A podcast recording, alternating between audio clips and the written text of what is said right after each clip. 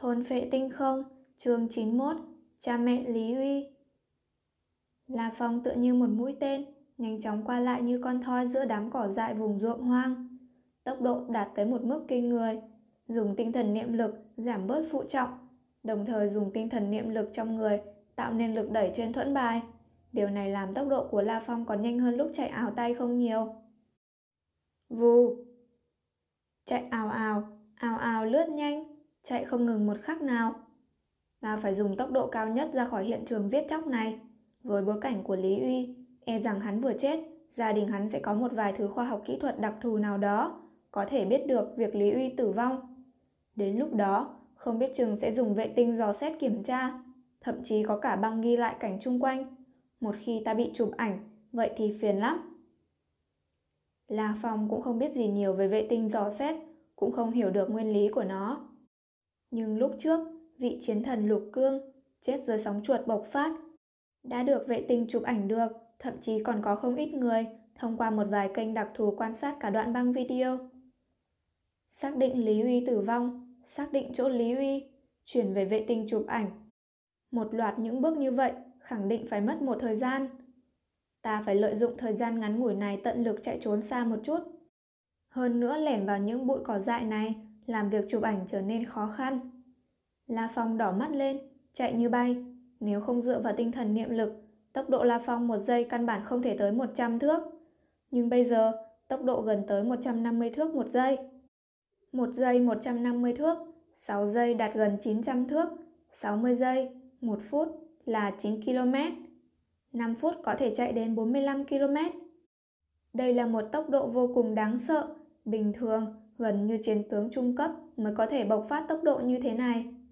Nhưng La Phong không dám buông lơi chút nào. Hắn không quên được lúc trước Lôi Đình gặp phải bầy thú vây công, chỉ nháy mắt hai đại chiến thần đã xuất hiện cứu chúng. Điều này nói lên bối cảnh của tên thiếu gia Lý Uy đó, và tốc độ vận chuyển đích xác rất kinh người. Cũng may ta là thành viên của Cực Hạn Vũ Quán. Giết ta sao? Dù sao cha mẹ đệ đệ ta đều ở trong tiểu khu vũ giả của Cực Hạn Vũ Quán. La Phong căn bản không lo về sự an toàn của cha mẹ. Kỳ thật, cộng đồng vũ giả toàn thế giới chỉ cần gia nhập vào Lôi Điện Vũ Quán hoặc Cực Hạn Vũ Quán, rời nhà tới tiểu khu vũ giả vũ quán xong, căn bản không cần phải lo lắng về vấn đề an toàn của gia đình mình. Năm đó, từng phát sinh sự kiện Huyết Đao, một chiến thần cao cấp tên là Huyết Đao vì có cửu oán với một vũ giả của Cực Hạn Vũ Quán tên là Phòng Hữu.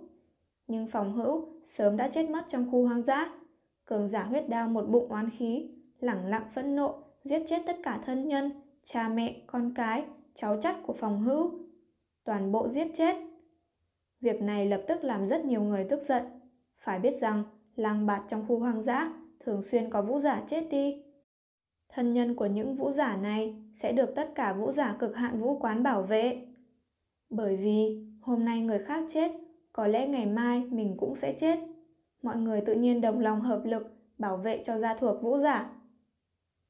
Do đó, bất kỳ ai dám động thủ với gia thuộc vũ quán chính là địch nhân của cả vũ quán. Tin tức về cái chết của thân nhân Phòng Hữu truyền ra, tất cả vũ giả của Cực Hạn Vũ Quán toàn thế giới đều tức giận. Gia thuộc vũ giả, đó là nghịch lân. Giết cả nhà chính là đối đầu với cả vũ giả Cực Hạn Vũ Quán toàn thế giới. Sau đó, đệ nhất cường giả thế giới Hồng ra mặt. Sau khi tra ra hung thủ là Huyết Đao, lại dùng mạng lưới tình báo của chính phủ các nước trên toàn thế giới, mạng lưới tình báo của Liên minh hát rờ, lục soát tên cường giả chiến thần cao cấp lúc này đã chạy trốn tới khu hoang dã. Sau đó, Tổng bộ Cực Hạn Vũ Quán toàn cầu, một tuần sát sứ, có địa vị chỉ sau Tổng quán trưởng Hồng, chịu trách nhiệm điều tra. Vị tuần sát sứ này cũng là tồn tại vượt cả cấp chiến thần. Được tuần sát sứ dẫn dắt, chỉ huy tới ba mươi sáu vũ giả cấp chiến thần, đuổi giết Huyết Đao.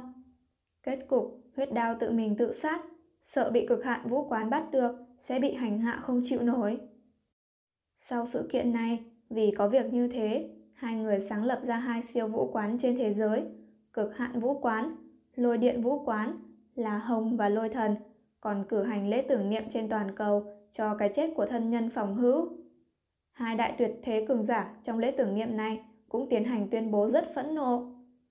Dám can đảm thương tổn bất kỳ một gia thuộc của vũ giả nào cũng sẽ là đối địch với tất cả vũ giả của Cực Hạn Vũ Quán, Lôi Điện Vũ Quán. Còn trong lễ tưởng niệm này, ngũ đại cường quốc thế giới, các căn cứ thị, thậm chí cả Liên minh hát rờ đều phái đại biểu tới, hưởng ứng hai vị tuyệt thế cường giả. Từ đó, không có một người nào dám can đảm gây thương tổn tới người thân của vũ giả.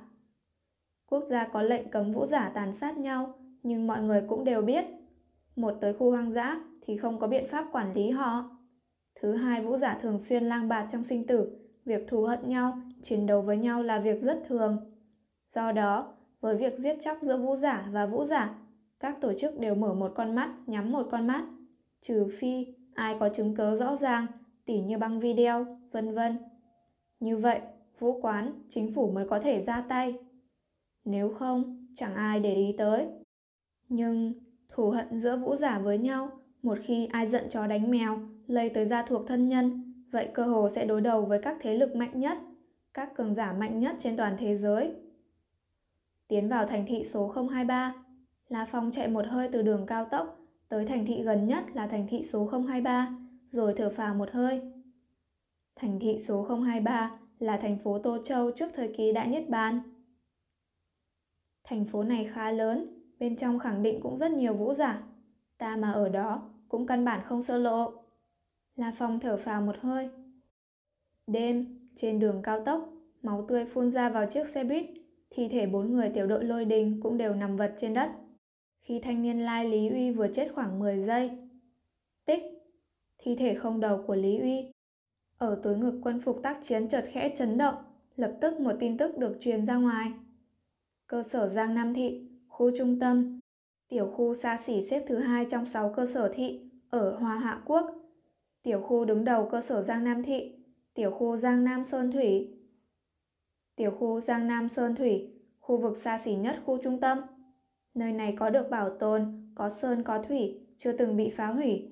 Lúc trước khi thành lập cơ sở Giang Nam Thị, vì có rất nhiều dân cư, tuyệt đại đa số những gò núi đều bị san bằng, để đắp vào một vài nơi trũng, rồi xây nên những chung cư cao tầng. Chỉ có một khu vực đại khái chừng một ki lô mét vuông, chiếm diện tích rất rộng. Một quả núi nhỏ tuyệt đẹp, còn được nhân công đặc biệt đắp nên thác nước, hồ nước, làm nơi này trở thành nơi sống trong mộng của vô số phú hào, lãnh đạo chính phủ. Nơi này chỉ có tiền cũng không mua được, chỉ có quyền cũng không mua được. Dù sao, cả Hoa Hạ Quốc có tới sáu căn cứ thị. Trong sáu căn cứ thị, loại khu vực mỹ lệ như thế này cũng chỉ có thể đếm trên đầu ngón tay. Nơi này xếp hàng đầu cơ sở Giang Nam, tiểu khu xếp thứ hai ở Hoa Hạ. Tiểu khu Giang Nam Sơn Thủy, biệt thự Hoa Diệu Phong Sơn Đính. Sương mù bao phủ cả ngọn núi. Rào, rào. Xa xa, thanh âm thác nước truyền đến. Trên sân thượng biệt thự trên đỉnh núi, một thân ảnh mặc bộ đồ luyện công màu lam sậm rộng rãi, đang khoanh chân tĩnh tọa.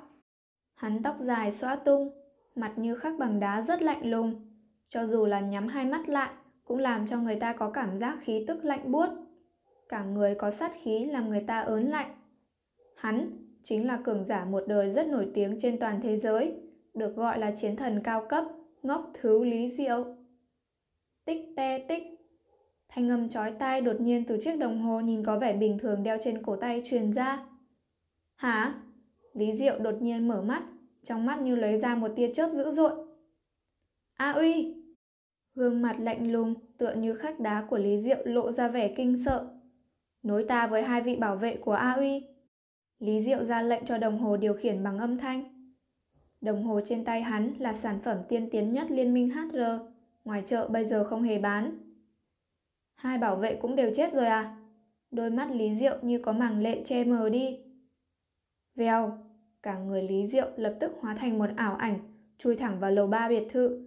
Lầu ba có tới mười mấy phòng, có một phòng media khổng lồ. Ảo ảnh mơ hồ ngưng tụ, đã đứng trong phòng nghe nhìn rồi. Mở ra, tiến vào mô thức tìm vũ giả. Được Lý Diệu ra lệnh, một dụng cụ khổng lồ ở góc phòng nghe nhìn lập tức bắn ra luồng sáng mờ. Luồng sáng tụ lại ở giữa phòng nghe nhìn, hình thành hình ảnh lập thể ba chiều. Lý Diệu tiên sinh.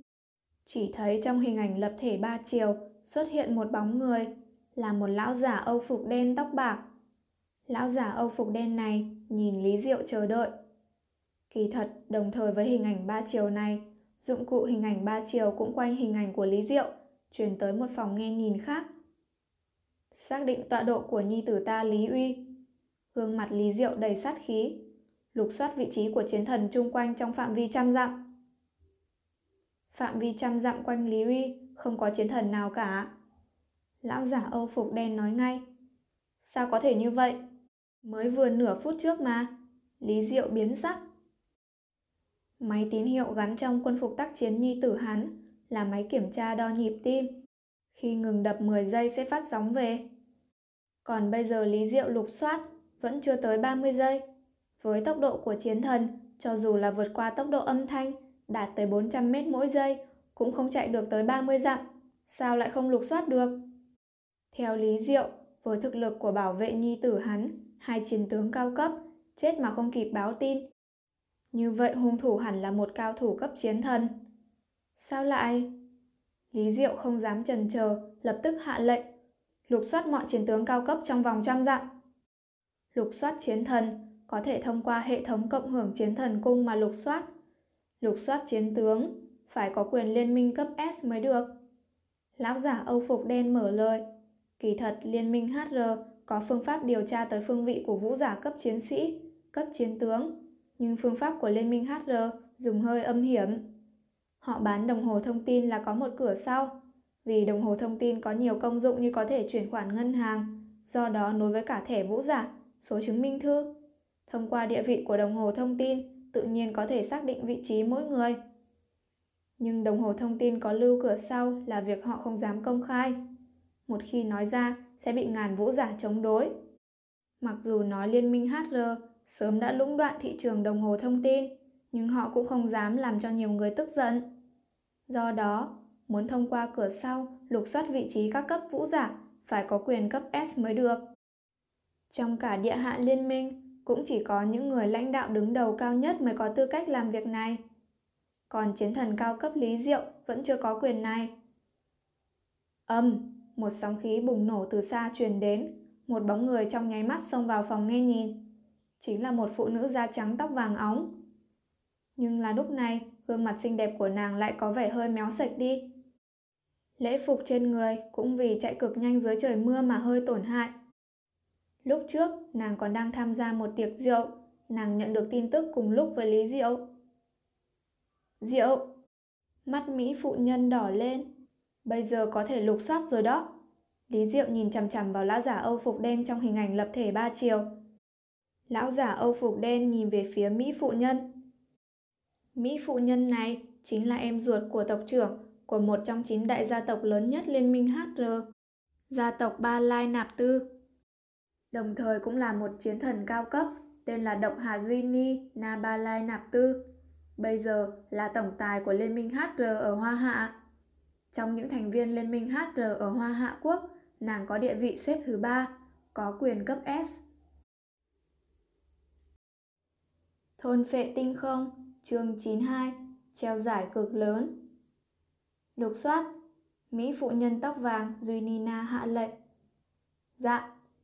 Trước mặt lão giả Âu phục đen lập tức hiện lên một khối bản đồ ảo thật lớn. Giữa bản đồ này là một vòng màu đỏ, biểu tượng cho vị trí của Lý Uy. Trong phạm vi phương viên cách Lý Uy trăm dặm xuất hiện sáu điểm sáng. Trong phạm vi trăm dặm, tổng cộng có sáu vũ giả cấp chiến tướng cao cấp. Tin tức tư liệu từng người cùng với khoảng cách với Lý Uy hiển thị hết ra. Lý Diệu lạnh lùng hạ lệnh. Tích tích. Màn hình ảo khẽ chấn động vài lần, rồi lần lượt hiện lên vô số tin tức. Sáu chiến tướng cao cấp, ngoại trừ hai người là bảo vệ của A Uy, bốn người khác đều ở trong phạm vi thành thị số không không ba. Lý Diệu trông mặt rất khó chịu. Nói cách khác, trên thực tế, hắn chỉ còn bốn đối tượng hoài nghi thôi. Dù sao hai người khác đều đã chết mất rồi. Còn bốn người này, người gần nhất cũng cách đó hai mươi ki lô mét. Với tốc độ chiến tướng cao cấp, trước khi hắn hạ lệnh lục soát, đại khái cũng mới có một phút, hắn không có thể chạy tới hai mươi ki lô mét được. Diệu, rốt cuộc là ai giết A Uy? Mỹ phụ nhân tóc vàng dùng tiếng phổ thông hơi cứng, nhưng cũng khá là lưu loát, lục soát chiến tướng trung cấp, chiến tướng sơ cấp. Lý Diệu nghiến răng nói, sao lại là chiến tướng trung cấp và chiến tướng sơ cấp? Trên mặt Mỹ phụ nhân tóc vàng đầy vẻ lo lắng. Với thực lực của hai người Tạp Long, sao lại bị chiến tướng trung cấp, chiến tướng sơ cấp giết được, thậm chí còn không kịp báo tin? Câm miệng! Lý Diệu không kìm được gầm lên.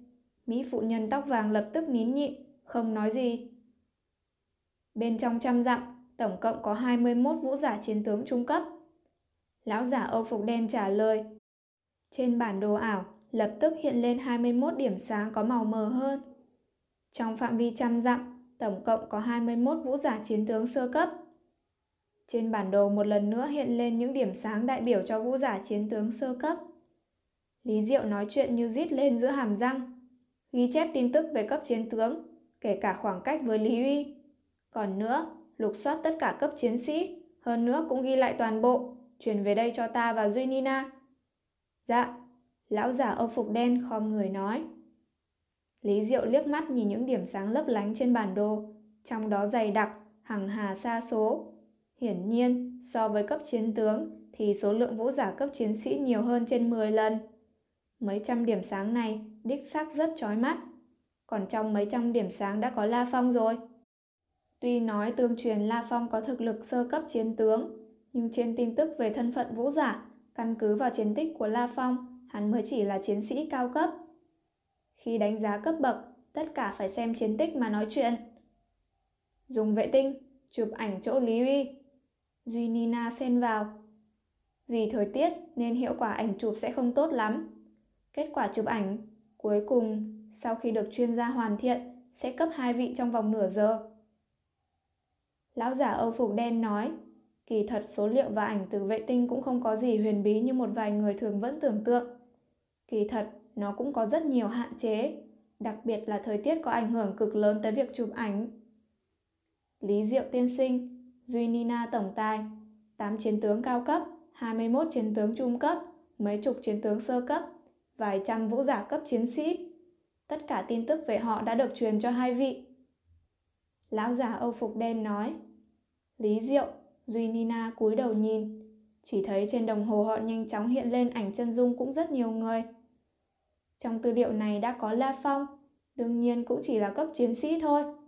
La Phong rất không ngờ mình lại có trong danh sách này. Mới chỉ ba phút trôi qua thôi. Trên bãi cỏ biệt thự, có ánh sáng lấp lánh bao phủ trên đỉnh núi. Hai chiếc phi cơ chiến đấu hình đĩa bay, màu xanh lam sậm, cất cánh lao vút lên trời cao. Tích! Tín hiệu chuẩn, cho qua. Hai chiếc phi cơ chiến đấu đĩa bay màu xanh lam lúc này mới bay ra khỏi hệ thống phòng ngự thành phố. Nếu không phân biệt tín hiệu mà xông thẳng ra, hai phi cơ chiến đấu này sẽ trong nháy mắt bị tia laser đục thủng lỗ, thành một quầng lửa rồi. Bên trong khoang máy bay, hai vợ chồng Lý Diệu và Duy Nina đều mặc quân phục tác chiến, đem theo binh khí của mình. Sắc mặt âm trầm khó coi. Người điều khiển phi cơ chiến đấu và sáu thủ hạ cấp chiến tướng khác nhau đều không dám lên tiếng. Họ đều biết đã xảy ra một việc đáng sợ. Con trai độc nhất của hai vợ chồng được người ta gọi là ngốc thứ độc hạt. Kên Kên Bò Cạp vừa bị giết rồi. Hai vợ chồng này đều không phải là nhân vật bình thường. Bất luận trong cộng đồng chiến thần hay trong cộng đồng thế tục địa hạ liên minh đều có khả năng và sức ảnh hưởng kinh người. Diệu, là quái thú cấp lãnh chúa giết sao? Duy Nina nhíu mày. Đường cao tốc làm sao lại xuất hiện một con quái thú cấp lãnh chúa? Cho dù gặp phải quái thú cấp lãnh chúa, sao đến cả việc phát ra tin tức họ cũng không làm được? Cơ mặt Lý Diệu co rúm từng đợt, đôi mắt lạnh buốt lóe ra quang mang. Hắn lúc này giống như mất đi tất cả, trở nên một con sói cô độc lạnh buốt điên cuồng. Ta đã bảo Vương Thông ở thành phố gần đó xem xét hiện trường rồi. Tới đó chắc cũng đã có kết quả đại khái rồi. Ừm, Duy Nina khẽ gật đầu. Đêm khuya mùa đông, gió lạnh rét thấu xương. Trên con đường cao tốc, vết máu trên bốn thi thể đã sớm biến thành màu đỏ sậm. Hai thân ảnh một cao lớn một nhỏ gầy đang cẩn thận điều tra. Đây chính là hai đại chiến thần Vương Thông, Lý Hám, vừa nhận được lời thỉnh cầu của Lý Diệu, vội vàng từ bên trong thành thị ra đây. Veo, veo.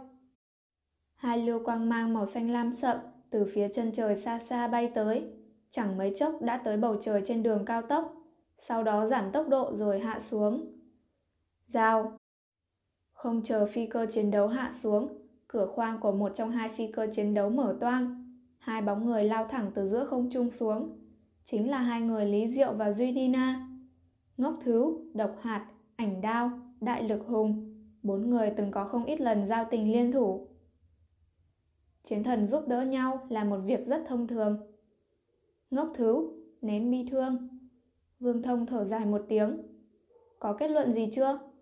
Lý Diệu cố nén để ngữ khí mình rõ ràng một chút, nhưng vẫn chứa đầy sự tức giận. Vương Thông lúc này cũng chẳng quản tới ngữ khí của Lý Diệu nữa, chỉ về phía bốn thi thể nói. Ta chỉ có thể nói, hơi cùng loại với thủ đoạn của tinh thần niệm sư. Tinh thần niệm sư? Lý Diệu, Duy Nina đều nhướng mày.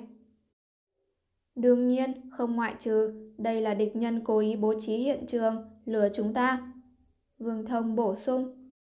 Còn lúc này, một trong hai phi cơ chiến đấu màu xanh sậm đang đổ xuống một vài vũ giả hộ vệ. Còn chiếc phi cơ chiến đấu kia thì nhảy xuống năm nhân viên mặc y phục màu xám, lưng đeo túi đựng các loại dụng cụ. Năm người này có hai nữ, một người da vàng, một người da trắng. Đồng thời còn có một lão giả tóc bạc trắng.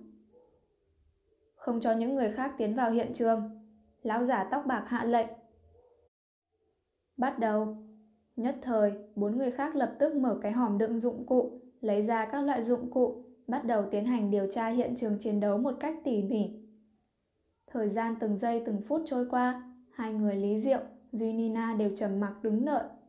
Hai người Vương Thông, Lý Hám nhìn nhau, đều là thầm than. Ngốc Thứ và Độc Hạt đều là nhân vật rất nổi tiếng trong cộng đồng chiến thần toàn cầu. E rằng ngoại trừ tồn tại vượt cả cấp chiến thần, không có người nào khác có thể ép được hai vợ chồng này. Với cá tính vốn ác độc của hai vợ chồng, việc con trai độc nhất chết đi, họ há có thể không trả thù. Tiên sinh, phu nhân, lão giả tóc bạc cung kính hành lễ nói.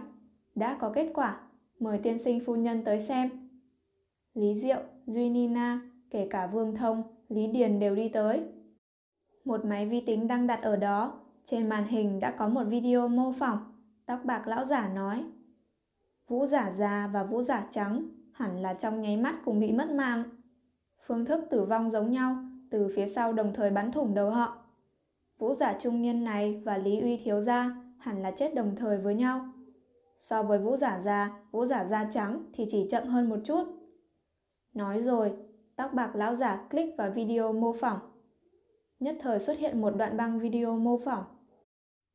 Chỉ thấy hai luồng lưu quang đồng thời bắn thủng đầu của lão giả họ Lưu và chàng hán da trắng. Sau hai luồng lưu quang lóe lên trước người Phan Á và Lý Uy thiếu gia, lần lượt cắt xương sọ vào đầu họ. Đúng, Vương Thông gật đầu. Ta cũng tra qua, lúc vũ giả già và vũ giả da trắng tử vong, e rằng còn chưa phản ứng gì. Còn trong mắt Lý Uy và trung niên đều có vẻ hoảng sợ, hiển nhiên họ đã thấy. Lão giả tóc bạc tiếp tục nói. Điều tra dấu vết chung quanh, tuyệt đối không có quái thú cấp lãnh chúa đi ngang qua. Căn cứ vào dấu chân mà chúng ta thấy, cùng với vị trí dấu chân người chết mà phán đoán, vũ giả già, vũ giả da trắng, vũ giả trung niên hẳn là cùng nhau vây sát một phía nào đó, quên không để ý người tập kích phía sau. Tóc bạc lão giả click vào video, trong video xuất hiện một mô hình người giả thuyết. Hai người Lý Diệu, Duy Nina đều ngồi cạnh thi thể Lý Uy. Đầu Lý Uy và thân thể đã được lắp lại với nhau, nhưng đôi mắt kinh hãi vẫn còn tồn tại như cũ. Ta điều tra rồi, A Uy sau khi chết ba mươi giây, trong phạm vi trăm dặm chung quanh không có một chiến thần nào. Sau khi A Uy chết một phút, trong trăm dặm chung quanh có bốn chiến tướng cao cấp còn sống. Người gần nhất cũng cách đây hai mươi lăm ki lô mét. Lý Diệu trầm trầm nói. Do đó, hung thủ khẳng định phải che giấu thực lực. Vì việc bình xét cấp bậc là dựa theo chiến tích, có một vài tuyệt thế cường giả, cho dù săn giết được quái thú lợi hại, cũng đem tất cả công lao cho đồng bạn. Như vậy mình không có chiến tích, tự nhiên bình xét cấp bậc rất thấp. Một khả năng, hung thủ là vũ giả bình thường, cấp bậc chiến tích thấp, nhưng quả thực có thực lực cấp chiến thần. Loại khả năng thứ hai là hung thủ là tinh thần niệm sư, hắn che giấu thân phận tinh thần niệm sư. Dựa theo tinh thần niệm lực sẽ cao hơn tố chất thân thể hai cấp độ. Vậy, người này rất có thể là cấp chiến tướng sơ cấp hoặc cấp chiến tướng trung cấp. Đương nhiên không ngoại trừ có những người ngụy trang rất lợi hại, bề ngoài chỉ là cấp chiến sĩ. Lý Hám trầm trầm nói. Còn có loại khả năng thứ ba, hung thủ là địch nhân của ta, là cường giả cấp chiến thần. Hắn không đeo đồng hồ thông tin, do đó ta tra không được. Các chiến thần thông thạo thông tin, không ít người biết đồng hồ thông tin có dấu cửa sau bí mật, chỉ là họ cũng không muốn công khai. Chỉ khi làm một vài việc cơ mật, căn bản không mang theo đồng hồ thông tin. Yên tĩnh. Bên cạnh thi thể Lý Uy, chỉ còn có Lý Diệu nói chuyện. Duy Nina hai mắt rưng rưng trầm mặc. Vương Thông và Lý Hám đều đứng khá là xa. Bất luận là ai, dám hại chết nhi tử ta, ta nhất định sẽ không buông tha cho hắn. Công bố tin tức cái chết của A Uy ra toàn cầu, cho bất kỳ một vũ giả nào cũng biết. Duy Nina nghiến răng nói. Ta Duy Nina Polinas, đem tất cả tiền lời mà ta kiếm được mấy năm nay, treo giải thưởng một nghìn ức hoa hạ tệ. Phàm là có người biết ai hại chết nhi tử ta, chỉ cần có đủ căn cứ chính xác chứng minh, sẽ thưởng cho hắn một nghìn ức. Ta cũng không tin, hung thủ không có thân nhân, không có bằng hữu. Chỉ cần hắn nói với người khác việc này, chỉ cần hắn nói mơ, chỉ cần hắn uống rượu lỡ lời, chỉ cần hắn trước khi gây án tiết lộ ra bí mật. Vậy, bằng hữu tốt đến mấy, thì với giải thưởng lớn như vậy, cũng khó mà không mật báo. Giải thưởng một nghìn ức, ta muốn cho hắn ngủ không yên, sợ nói mơ. Ta cho hắn không dám uống rượu, ta cho hắn cả ngày sống trong lo lắng sợ hãi. Duy Nina nghiến răng. Vương Thông, Lý Hám bên cạnh đều hít mạnh một hơi. Một nghìn ức. Giải thưởng lớn này có thể mời được cả những tồn tại vượt qua cấp chiến thần. Phải biết rằng, cho dù là giá của quái thú vương cấp trong truyền thuyết, đại đa số cũng không đến một nghìn ức. Đây là một con số thiên văn, con số cực lớn để đo khoảng cách giữa các hành tinh từ một trăm triệu trở lên. Một khi có nhiều tiền như vậy, cơ hồ trong nháy mắt có thể hưởng thụ vô số những điều trong cuộc sống. E rằng các loại mạng lưới tình báo, các loại thế lực, dưới giải thưởng lớn như vậy, ai ai cũng nguyện ý đi tìm hung thủ. Thôn Phệ Tinh Không, chương chín mươi ba, sức ảnh hưởng của một ngàn ức. Tiền tài làm động lòng người, còn một mớ tiền kinh thiên cũng đủ để làm cho người ta điên cuồng. Một ngàn ức. Thật ghê gớm, Lý Hám không kìm được thở ra một hơi. Ta cũng tâm động rồi, Vương Thông cũng lắc đầu cảm thán. Không hổ là tổng tài Liên Minh hát rờ ở khu Hoa Hạ, em gái của tộc trưởng gia tộc Polinas. Một trong chín đại gia tộc, có tiền, quả là có tiền. Lướt mắt nhìn toàn thế giới, e rằng không có mấy chiến thần cao cấp có của cải khổng lồ như vậy. Đúng, săn giết quái thú cấp lãnh chúa, đem bán quả là rất đáng giá. Nhưng quái thú cấp lãnh chúa đâu có ngu. Chúng có trí tuệ tương đương với nhân loại bình thường. Một khi cảm giác không thể chống lại, chúng sẽ lựa chọn chạy trốn. Một con quái thú cấp lãnh chúa một khi quyết định chạy trốn, khẳng định sẽ ra lệnh cho vô số quái thú ngăn trở các chiến thần. Có lẽ không ngăn được, nhưng lại làm ảnh hưởng tới tốc độ của các chiến thần. Do đó, việc săn giết quái thú cấp lãnh chúa rất khó khăn. Càng lợi hại, khó khăn càng lớn. Do đó, bình thường chiến thần cao cấp sẽ săn giết quái thú cấp lãnh chúa trung cấp. Chiến thần trung cấp sẽ săn giết quái thú lãnh chúa sơ cấp. Chiến thần sơ cấp săn giết quái thú tướng cao cấp. Như vậy hiệu suất ngược lại cao hơn một chút. Tỉ như lần này, Vương Thông, Lý Hám săn giết Thiết Giáp Long cuối cùng cũng thất bại. Hơn nữa, số lượng quái thú tuyệt nhiên không phải vô cùng vô tận. Càng lợi hại thì số lượng càng ít. Như lúc trước, khi tiểu đội hỏa trùy của La Phong săn trong tiểu khu, thời gian nửa tháng, săn giết được vô số quái thú cấp thú tướng. Nhưng sau đó lại rất khó tìm thêm quái thú cấp thú tướng. Vì số lượng quái thú cấp thú tướng trong vùng ít đi, đây không phải là thứ khó nhất. Khó khăn lớn nhất là khi săn giết quá nhiều cấp thú tướng, rất dễ làm cho thủ lĩnh của mấy thú tướng này là quái thú cấp lãnh chúa, phát hiện và tấn công. Đương nhiên, vũ giả nhân loại thường phát hiện nguy hiểm khá sớm, lập tức chạy trốn ngay. Nhưng tất cả cũng nói lên một điểm, việc săn bắn giết quái thú tuyệt nhiên không phải là việc dễ dàng gì. Quan trọng nhất là các chiến thần xài tiền rất nhiều, binh khí, quân phục tác chiến, có cái nào không có giá trên trời chứ. Một bí tịch nhất đẳng tuyệt đỉnh cũng có giá cao dọa người, rất nhiều chiến thần thậm chí còn phải mượn tiền ngân hàng. Không có biện pháp, chiến thần xài tiền nhiều lắm. Tỉ như một chiến thần cao cấp, nếu chiến đấu với quái thú cấp lãnh chúa cao cấp, thì thứ đảm bảo nhất là phải mua được một bộ quân phục tác chiến cấp ét ét. Dù sao, quân phục tác chiến hệ chín chỉ có thể kháng cự lại đại đa số lãnh chúa cao cấp cấp S thôi. Tuyệt nhiên không phải là trăm phần trăm có thể kháng cự được. Quân phục tác chiến cấp ét ét, binh khí cấp S, có thứ nào mà không có giá trên trời. Bí kíp cấp ét ét, thậm chí bí kíp cực cao như Cửu Trùng Lôi Đao, vân vân, giá cũng kinh người. Nếu toàn bộ là trang bị hàng đầu, phải săn giết bao nhiêu con quái thú cấp lãnh chúa trung cấp mới đủ. Đây là điều mà đại đa số các chiến thần cao cấp không thể làm được, chứ đừng nói là trong chiến thần cung còn có một vài bảo vật có năng lực kỳ lạ, mấy thứ đó giá càng cao hơn nhiều.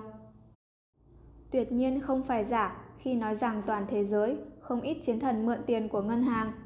Đương nhiên cũng có một số cực nhỏ những chiến thần đặc biệt, tỉ như có năng lực kỳ lạ, như tinh thần niệm sư, cấp chiến thần, như một vài chiến thần bình thường, nhưng có thực lực đặc biệt, cũng có chiến thần có bối cảnh rất lớn. Tỉ như con của đệ nhất cường giả thế giới Hồng, người ta nhờ vào cha mình, do đó có rất nhiều tiền. Liên minh hát rờ là siêu tập đoàn tài chính đứng đầu trên toàn thế giới. Liên minh của các siêu gia tộc khống chế hơn một nửa kinh tế toàn cầu, đầu tư vào cơ hồ mọi nghề nghiệp. Của cải của họ cũng kinh người. Duy Nina Polinas làm tổng tài của Liên minh hát rờ ở khu Trung Hoa, là em ruột của tộc trưởng Polinas, gia tộc đứng đầu Liên minh hát rờ. Của cải của nàng có cần phải bàn không? Của cải của nàng chủ yếu đến từ Liên minh hát rờ và gia tộc, chứ không phải là đi săn quái thú. Cho dù trượng phu nàng Lý Diệu cũng căn bản không thể so được với nàng. Cơ sở Giang Nam Thị, Cực Hạn Tổng Hội Quán. Gia Cát Thao mặc bộ luyện công màu đen, khoanh chân tĩnh tọa trong phòng luyện công. Thời gian trôi qua, ngoài cửa sổ dần dần chiếu ánh nắng ban mai vào. Phù, Gia Cát Thao mở mắt. Mở ra, Gia Cát Thao mở lời. Nhất thời, máy chiếu bắn ra quang mang, chiếu trên vách tường, xuất hiện một màn hình thật lớn. Gia Cát Thao có thói quen, buổi sáng mỗi ngày đều xem tin tức sáng sớm của Hoa Hạ một lần. Nhờ đó cũng có thể biết được một vài sự tình phát sinh các nơi. Thanh âm dẫn người Thanh âm người dẫn chương trình vang vọng phòng luyện công. Cái gì? Gia Cát Thao giật mình, sững sờ dán mắt vào bản tin tức buổi sớm. Một ngàn ức. Gia Cát Thao chớp chớp mắt. Một ngàn ức. Gia Cát Thao đứng bật dậy, tim đập thật nhanh. Số tiền này thật sự quá mức rồi. Hắn đường đường là một trong số bốn ông trùm của Cực Hạn Vũ Quán, Cơ sở Giang Nam Thị, mà cũng không nén được phải động tâm. Ngốc thứ và độc hạt, lại là vợ chồng chúng à? Đúng vậy, chiến thần bình thường, ai mà bỏ ra được một ngàn ức. Gia Cát Thao lắc đầu thán phục. Hơn nữa, tin tức buổi sớm là thông báo cho tất cả quần chúng trong nước. Nói cách khác, tin tức này không chỉ riêng cho vũ giả, người thường cũng biết việc này. Ảnh hưởng của liên minh lớn thật, có thể thông báo tin tức này trên đài truyền hình Hoa Hạ. Một ngàn ức.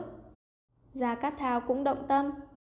Dù sao thoạt nhìn Gia Cát Thao, ai cũng sẽ cho rằng hắn bỏ tiền ra cho một vài vũ giả thiên tài hoặc vũ giả lợi hại.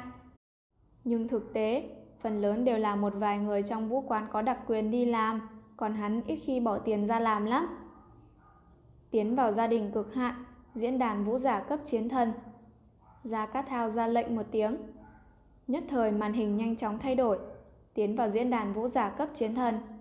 Theo lý thuyết, hắn là một chiến tướng cao cấp nên không có tư cách, nhưng thân phận chủ quản của hắn thì có tư cách. Chậc chậc, cả diễn đàn quả nhiên náo nhiệt. Thoạt nhìn, vũ giả các nơi từ Nam Mỹ Châu, Bắc Mỹ Châu, Âu Á, Phi Châu đều sôi trào. Gia Cát Thao cười phá lên. Nhưng việc này lại phát sinh ở Hoa Hạ Quốc. Khoản tiền thưởng khổng lồ này e rằng cuối cùng sẽ rơi vào tay người Hoa Hạ ta thôi. Một ngàn ức cũng tương đương với một con dê béo ném thẳng vào bầy sói. Đích xác, toàn thế giới đều bị khoản tiền thưởng này làm cho sôi trào. Đến cả những tồn tại vượt cả cấp chiến thần cũng phải thán phục một hai tiếng. Đến cả vũ giả cấp chiến thần cũng động tâm vô cùng. Có thể tưởng tượng được dân chúng bình thường chấn động như thế nào. Dân chúng bình thường còn phải ở trong phòng thuê rẻ tiền. Một ức đối với họ quả là một con số thiên văn, chứ đừng nói là một ngàn ức. Xôi trào, toàn thế giới đều xôi trào. Cơ hồ các mạng lưới tình báo đều không nén được tung người điều tra việc này, đi tìm nhân vật đang ẩn mình này. Thành thị số không hai ba năm đó cũng là một thành phố lớn có trên trăm vạn dân cư. Đối với tuyệt đại đa số vũ giả thì thành thị số không hai ba ít nguy hiểm hơn. Do đó thành thị số không hai ba ngược lại hấp dẫn vô số vũ giả tới đây. Ở phía tây của thành phố cổ xưa này, trên tầng tám, trong chung cư mười hai tầng, ở vùng thành nội phía tây. Vù, vù, bên ngoài cuồng phong rít lên, những bông tuyết bay bay, hơi lạnh không ngừng thổi vào trong phòng, mặt đất lạnh buốt thấu xương. La Phong khoanh chân ngồi trên một cái đệm rách, nhẹ nhẹ lau thanh phi đao. Trong đầu lại hiện ra tin tức về giải thưởng kinh khủng lúc trước vừa hiện ra trên đồng hồ thông tin. Không ngờ bỏ nhiều tiền như vậy để làm giải thưởng bắt ta. Đến cả ta cũng muốn nhảy ra tự báo tên mình. La Phong nhẹ nhẹ cất thanh phi đao này đi, lại lấy ra một thanh phi đao khác, tiếp tục lau. Một ngàn ức, nhưng cha mẹ của Lý Uy cũng không ngu, không thể để bất cứ người nào đó báo một tin tức mơ hồ mà họ cũng bỏ tiền ra. Phải có chứng cớ mười phần mới được. Chứng cớ? La Phong không cho rằng trong thiên hạ ai có chứng cớ xác thực rằng mình giết chết Lý Uy. Lúc trước để phòng ngừa bị vệ tinh chụp ảnh, do đó sau khi giết chết bọn bốn người Lý Uy, mình đã nhảy vào đám cỏ dại trong nháy mắt rồi mà. Trừ phi ta xui xẻo thật sự, lúc đó có người ẩn bên cạnh đường cao tốc, vừa vặn chụp ảnh việc ta động thủ cùng với dung mạo của ta. La Phong cảm thấy loại xác suất này chẳng cao hơn việc mò kim đáy bể. Kỳ thật, La Phong chẳng sợ gì nhiều. Cái duy nhất là hắn hơi lo. Đồng đội tiểu đội hỏa truy. Giải thưởng này ngoại trừ nói về Lý Uy, còn nói cả về cái chết, thân phận và thực lực ba người kia. Hơn nữa, giải thưởng còn nói rõ ràng hung thủ rất có thể là vũ giả có thực lực chiến thần hoặc là một tinh thần niệm sư. La Phong sầm mặt, nếu bốn người đội trưởng, Ngụy Thiết, Ngụy Thanh, Trần Ca thấy, e rằng rất khó mà không liên tưởng đến ta. Không hề nghi ngờ gì, bốn người khác trong tiểu đội hỏa truy thấy giải thưởng, rất dễ dàng liên tưởng đến La Phong. Đầu tiên, La Phong lúc trước lưu lại ở thành thị số không không ba cũng là để giết tiểu đội Hổ Nha. Sau đó bốn người chết đi, chỉ còn một đội trưởng tiểu đội Hổ Nha là Phan Á. Tiếp theo giải thưởng cũng nói, hung thủ là vũ giả có thực lực chiến thần hoặc là tinh thần niệm sư. Còn mình là tinh thần niệm sư, bí mật này cũng chỉ có nội bộ tiểu đội hỏa truy biết. Kết hợp hai điểm kể trên, đích xác rất dễ dàng đoán được. Hơn nữa, sự thật cũng là như thế. Sau khi giải thưởng cao ngất ngưỡng đó được công bố, bốn người khác trong tiểu đội hỏa truy đích xác đều sẽ kinh nghi. Họ đều đoán ra La Phong. Đoán ra không có nghĩa là có chứng cớ. La Phong lắc đầu. Tiểu đội hỏa truy đoán ra La Phong. Còn một vài chiến thần có lẽ cũng đoán là vài chiến thần có cửu oán với hai vợ chồng ngốc thứ, độc hạt. Tóm lại tất cả đều là đoán vu vơ. Không ai có chứng cớ mười phần. Lần trước khi tên Lý Uy gặp nạn, cha mẹ Lý Uy trong nháy mắt đã tra ra vị trí của hai chiến thần gần nhất chung quanh. Hơn nữa, mời hai vị chiến thần tới hỗ trợ. La Phong nhíu mày nói. Nói cách khác, cha mẹ của Lý Uy có quyền lực nhất định, chỉ trong nháy mắt đã tra ra vị trí vũ giả trong phạm vi nhất định. Đến cả chiến thần mà họ cũng tra ra, e rằng cấp chiến tướng, cấp chiến sĩ càng dễ dàng tra được. Theo La Phong, điều tra chiến thần khó khăn cao hơn điều tra chiến tướng hoặc cấp chiến sĩ nhiều. Họ phỏng chừng cũng sẽ tra được, lúc đó khoảng cách giữa ta và hiện trường cũng không xa lắm. La Phong cau mày. Điểm này quả là rất bất lợi với mình. Kỳ thật La Phong cũng không biết, các chiến thần có thể tra được vị trí các chiến thần khác, đó là sử dụng hệ thống cộng hưởng của chiến thần cung. Tuyệt đại đa số chiến thần sẽ không điều tra được vị trí của cấp chiến tướng, cấp chiến sĩ. Nhưng La Phong cũng coi như mèo mù vớ cá rán. Cha mẹ Lý Uy đích xác đã điều tra tới mấy trăm người chung quanh. Còn La Phong chính là một trong số đó. Ta hẳn là thuộc về một trong những đối tượng bị hoài nghi, nhưng vì ta có thực lực yếu, mức độ ta bị hoài nghi rất thấp. La Phong nhíu mày.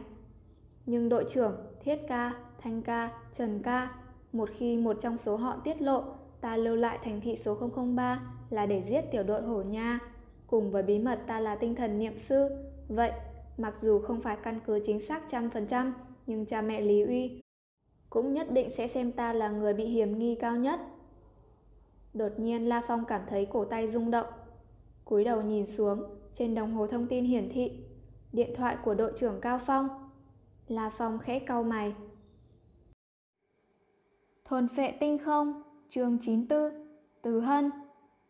Đội trưởng gọi điện cho ta lúc này làm gì? Bên ngoài gió lạnh rít lên, những bông hoa tuyết bay đầy trời, nhưng lúc này trong đầu La Phong lại hiện lên rất nhiều ý nghĩ. Cuối cùng hắn hít sâu một hơi, nhẹ giọng nói. Gọi lại. Reng, reng, reng. Alo, La Phong. Thanh âm đội trưởng Cao Phong truyền đến. Đội trưởng, có việc gì à? La Phong cười nói. Thanh âm Cao Phong trầm xuống. Ngươi thấy giải thưởng cực lớn đó chưa? Cả hàng ức đó tuyệt đối sẽ làm cho vô số vũ giả đỏ mắt. Trong đó còn đặc biệt nói là hung thủ rất có thể là vũ giả thực lực chiến thần hoặc là tinh thần niệm sư. Ngươi ngàn vạn lần không được công khai thân phận tinh thần niệm sư của mình, nếu không sẽ gặp phải phiền phức lớn. Dù sao tiểu đội hỏa trùy chúng ta và tiểu đội hổ nha vốn có cửu án, trong bốn người chết lại có đội trưởng hổ nha Phan Á. Một khi thân phận tinh thần niệm sư của ngươi công khai, rất dễ làm cho người ta hoài nghi ngươi. Đến lúc đó ngàn vạn người sẽ nhìn vào ngươi mà tra. Cho dù ngươi có cẩn thận tới mấy, cũng gặp phải tình huống ngoài ý muốn. Ta hiểu rồi, nhưng dù sao cũng không phải do ta làm, ta sợ gì chứ? Nhưng đội trưởng, thực lực hung thủ rất mạnh, lại làm bốn người đó trước khi chết không kịp truyền thân phận hung thủ cho cặp vợ chồng kia, quả là lợi hại. La Phong tỏ vẻ tán thưởng. Đúng là rất lợi hại. Cao Phong cũng tán thưởng. La Phong nói tiếp. Hơn nữa, Phan Á đã chết cũng là việc tốt. Tiểu đội hỏa trùy chúng ta sau này cũng không lo phiền toái gì nữa. Ừ, chuyện này có lợi với chúng ta. Ta bây giờ chỉ nhắc ngươi một chút. Cẩn thận, cẩn thận, vô cùng cẩn thận. Dù sao chuyện này liên quan quá lớn. Chút nữa ta cũng sẽ nhắc đám Trần Cốc. Ngươi yên tâm. Ai dám đem tin tức này ra, ta không tha cho chúng đâu. Được rồi, ngươi chừng nào thì về căn cứ thị. Vật liệu của đám quái thú do chúng ta săn giết vẫn còn để đó. Chờ ngươi về, cùng nhau quyết định xử trí như thế nào đó. La Phong mỉm cười nói. Vốn ta còn muốn ở khu hoang dã một thời gian nữa, nhưng đội trưởng Hổ Nha đã chết rồi. Ta cũng không có việc gì nữa. Hai ngày nữa ta về. Ừ, gặp lại sau. Thanh âm Cao Phong từ trong đồng hồ thông tin truyền ra. Gặp lại sau. La Phong cúp điện thoại, vẻ mặt lập tức nghiêm lại. Điện thoại này, thoạt nghe thì có vẻ đội trưởng rất nhiệt tâm quan tâm nhắc nhở mình. Lúc đầu nghe đội trưởng nói, mình cũng đích xác thấy ấm áp trong lòng. Nhưng khi xem xét mọi việc cẩn thận một chút, sẽ phát hiện ra một điểm. Bốn người kia trong tiểu đội hòa truy hẳn là đều đoán ra mình. Nhưng bốn người họ cũng không có chứng cứ rõ ràng. Bốn người họ làm như thế nào mới có thể để La Phong tin họ chứ? Phương pháp tốt nhất là làm ta tin họ. Nếu không họ cũng không gọi điện thoại cho ta. Không gọi điện thoại, không trao đổi với ta, tự nhiên không thể tìm được chứng cứ xác thực. La Phong nhíu mày. Nhưng đội trưởng lại gọi điện thoại cho ta có vẻ như quan tâm an ủi. Nếu ta không đề phòng một chút, cộng thêm tâm lý ức chế đầy áp lực, trước mặt người quan tâm tới mình, không biết chừng sơ sẩy buột miệng nói ra. La Phong nghĩ vậy, không khỏi ớn lạnh. Đích xác, một thanh niên không đến hai mươi tuổi, vừa mới giết một đại nhân vật, lại đụng phải giải thưởng cực lớn, bình thường đều rất khẩn trương. Lúc này, bằng vào giao tình với tiền bối, được trưởng bối quan tâm, sẽ dễ dàng làm thanh niên đó cảm động, ý nghĩ nóng lên, không biết chừng đem bí mật nói ra. Dùng các loại phương pháp tra hỏi, ngược lại sẽ khiến cho ta cảnh giác hơn. Còn loại quan tâm này, lại làm cho người ta buông lòng cảnh giác. Một khi ta nói ra bí mật, có lẽ đội trưởng sẽ sử dụng trang bị ghi âm, ghi lại lời nói của ta. La Phong hít mạnh một hơi. Kết hợp với việc ta giết tiểu đội hổ nha, kết hợp với thân phận ta là tinh thần niệm sư, lại kết hợp với việc cha mẹ Lý Uy đã xác định lúc trước ta là một trong những vũ giả cách hiện trường khá là gần. Lại thêm đoạn băng ghi âm, trên đời làm sao có trùng hợp nhiều như vậy, nhiều chứng cớ như vậy, cơ hồ trăm phần trăm xác nhận thân phận hung thủ rồi. La Phong hít mạnh một hơi, đích xác, nếu chính miệng mình thừa nhận thì rất phiền phức. May mà mình từ bé đã gánh áp lực lớn, luôn luôn cố gắng muốn trở thành vũ giả.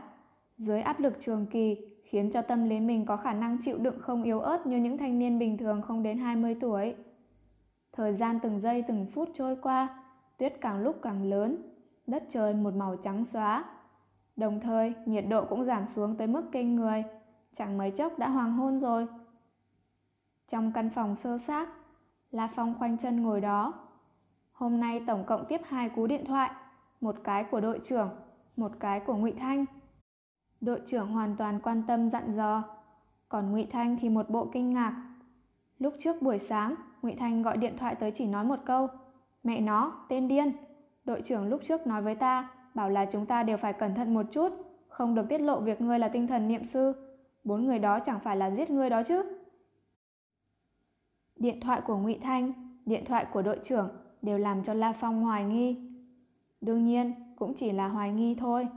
Có lẽ đội trưởng thật sự chỉ quan tâm tới mình, có lẽ Ngụy Thanh thật sự xem mình là huynh đệ sinh tử mới thẳng thắn như vậy.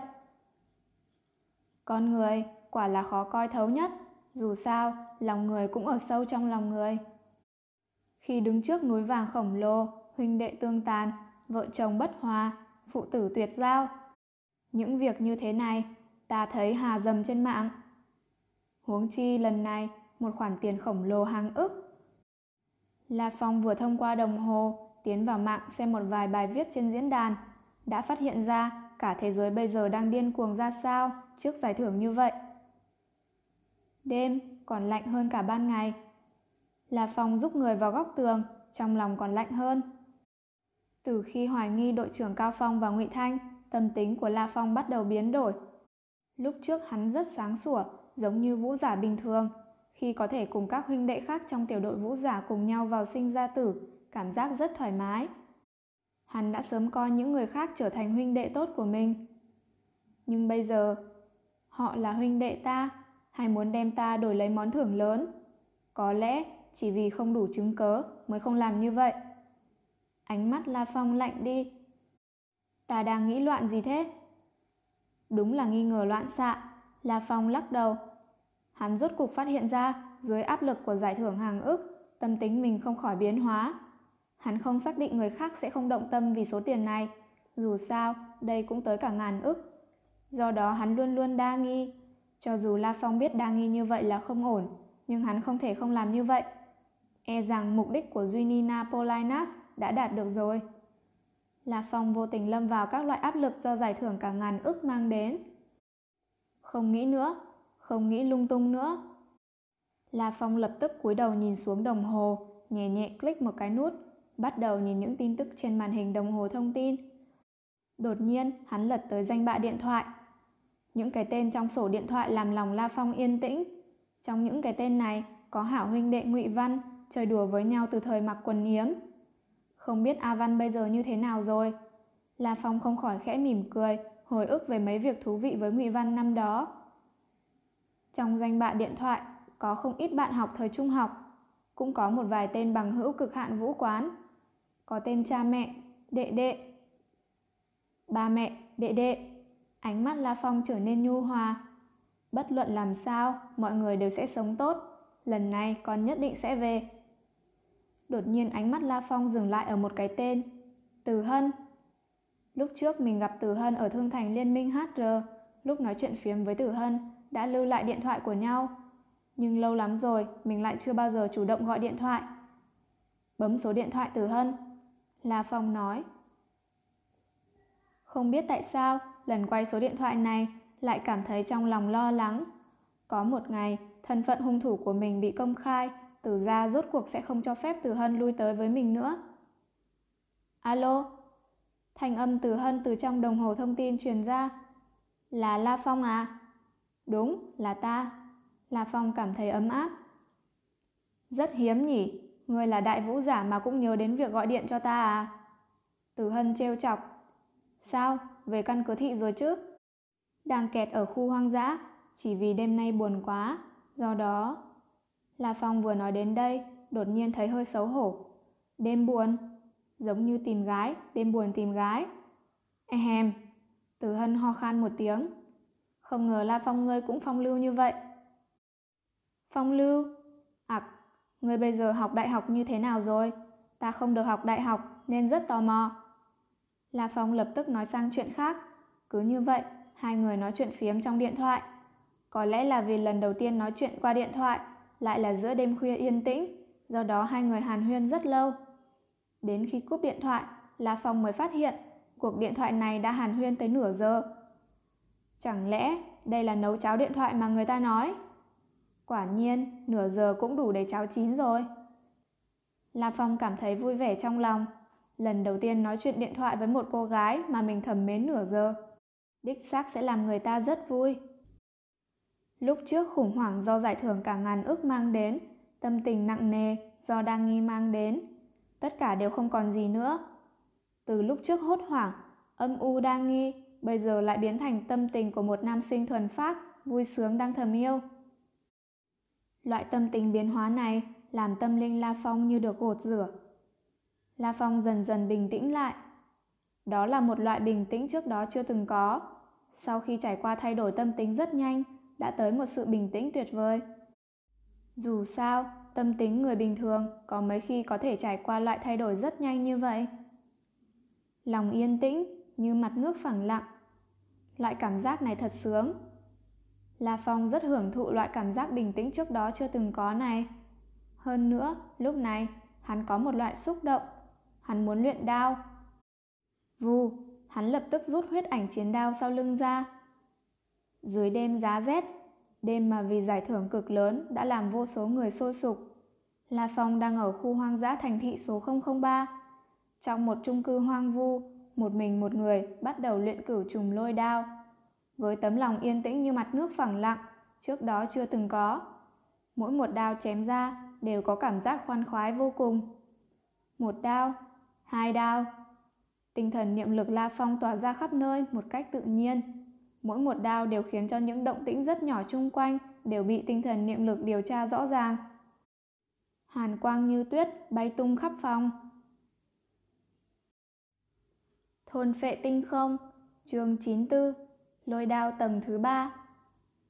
Sau lần thay đổi tâm tính rất nhanh, hắn lại tiến vào trạng thái yên tĩnh như mặt nước phẳng lặng. Tâm tình trong suốt như thủy tinh, ít nhất lúc này hắn là như thế. Không có chút tạp niệm nào, tập trung tất cả tinh thần vào việc luyện đao. Hả? La Phong luyện trong chốc lát, rồi đứng đó nhíu mày khổ nghĩ.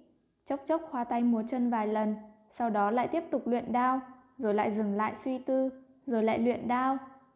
Có cảm giác giống như lúc trước, khi La Phong còn đi học, làm những đề toán vậy. Một đề toán rất khó, phải nghĩ rất nhiều phương hướng, dùng mọi điều kiện để suy lý. Không ngừng hoàn thiện sửa chữa hướng giải bài, cho đến lúc làm xong đề. Đề toán thi vào trường cao đẳng cũng rất khó. Lúc làm một vài đề mục khó quá, thậm chí còn mất một hai giờ cũng làm không ra. Còn tâm tình La Phong bây giờ giống như đang giải toán, không ngừng nghiên cứu đao pháp. Nhưng khác với lúc trước là tâm tình La Phong lúc này vô cùng linh hoạt, trước đó chưa từng có. Khả năng khống chế mọi vận động rất nhỏ trên thân thể của đại não, mạnh hơn lúc bình thường không biết bao nhiêu lần mà nói. Khổ tu một đêm, buổi sáng ngày hôm sau vẫn khổ tu. Buổi chiều ngày hôm sau, La Phong ôm huyết ảnh chiến đao ngồi trên sân thượng, trầm tư suy nghĩ ba giờ. Sau đó La Phong tiếp tục nghiên cứu đao pháp, quên cả ăn cơm, quên cả giải thưởng cực lớn, quên cả mọi nghi ngờ. Ban đêm ngày hôm sau, trong đại sảnh tối tăm trên chung cư cao tám tầng, La Phong không ngừng lần lượt thực hiện các động tác vung đao. Đao quang băng hàn, làm người ta lạnh giá. Vù, cũng không biết lần vung đao thứ bao nhiêu rồi, chỉ thấy huyết ảnh chiến đao chỉ vừa động, nhất thời một đạo hàn quang làm đại sảnh lóe sáng, mờ ảo làm cả không gian hơi rung động, giống như một sấm sét lóe lên.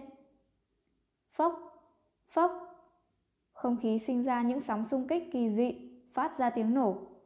Hả? La Phong trợn tròn mắt, chết lặng. Thành rồi ư? Ta thành công rồi, cửu trùng lôi đao tầng thứ ba đã được luyện thành rồi. La Phong không kìm được phát ra tiếng gầm lớn. Tầng thứ ba lôi đao. Sau khi giải thưởng cực lớn vừa mới công khai không lâu, hắn đã tu luyện thành công rồi.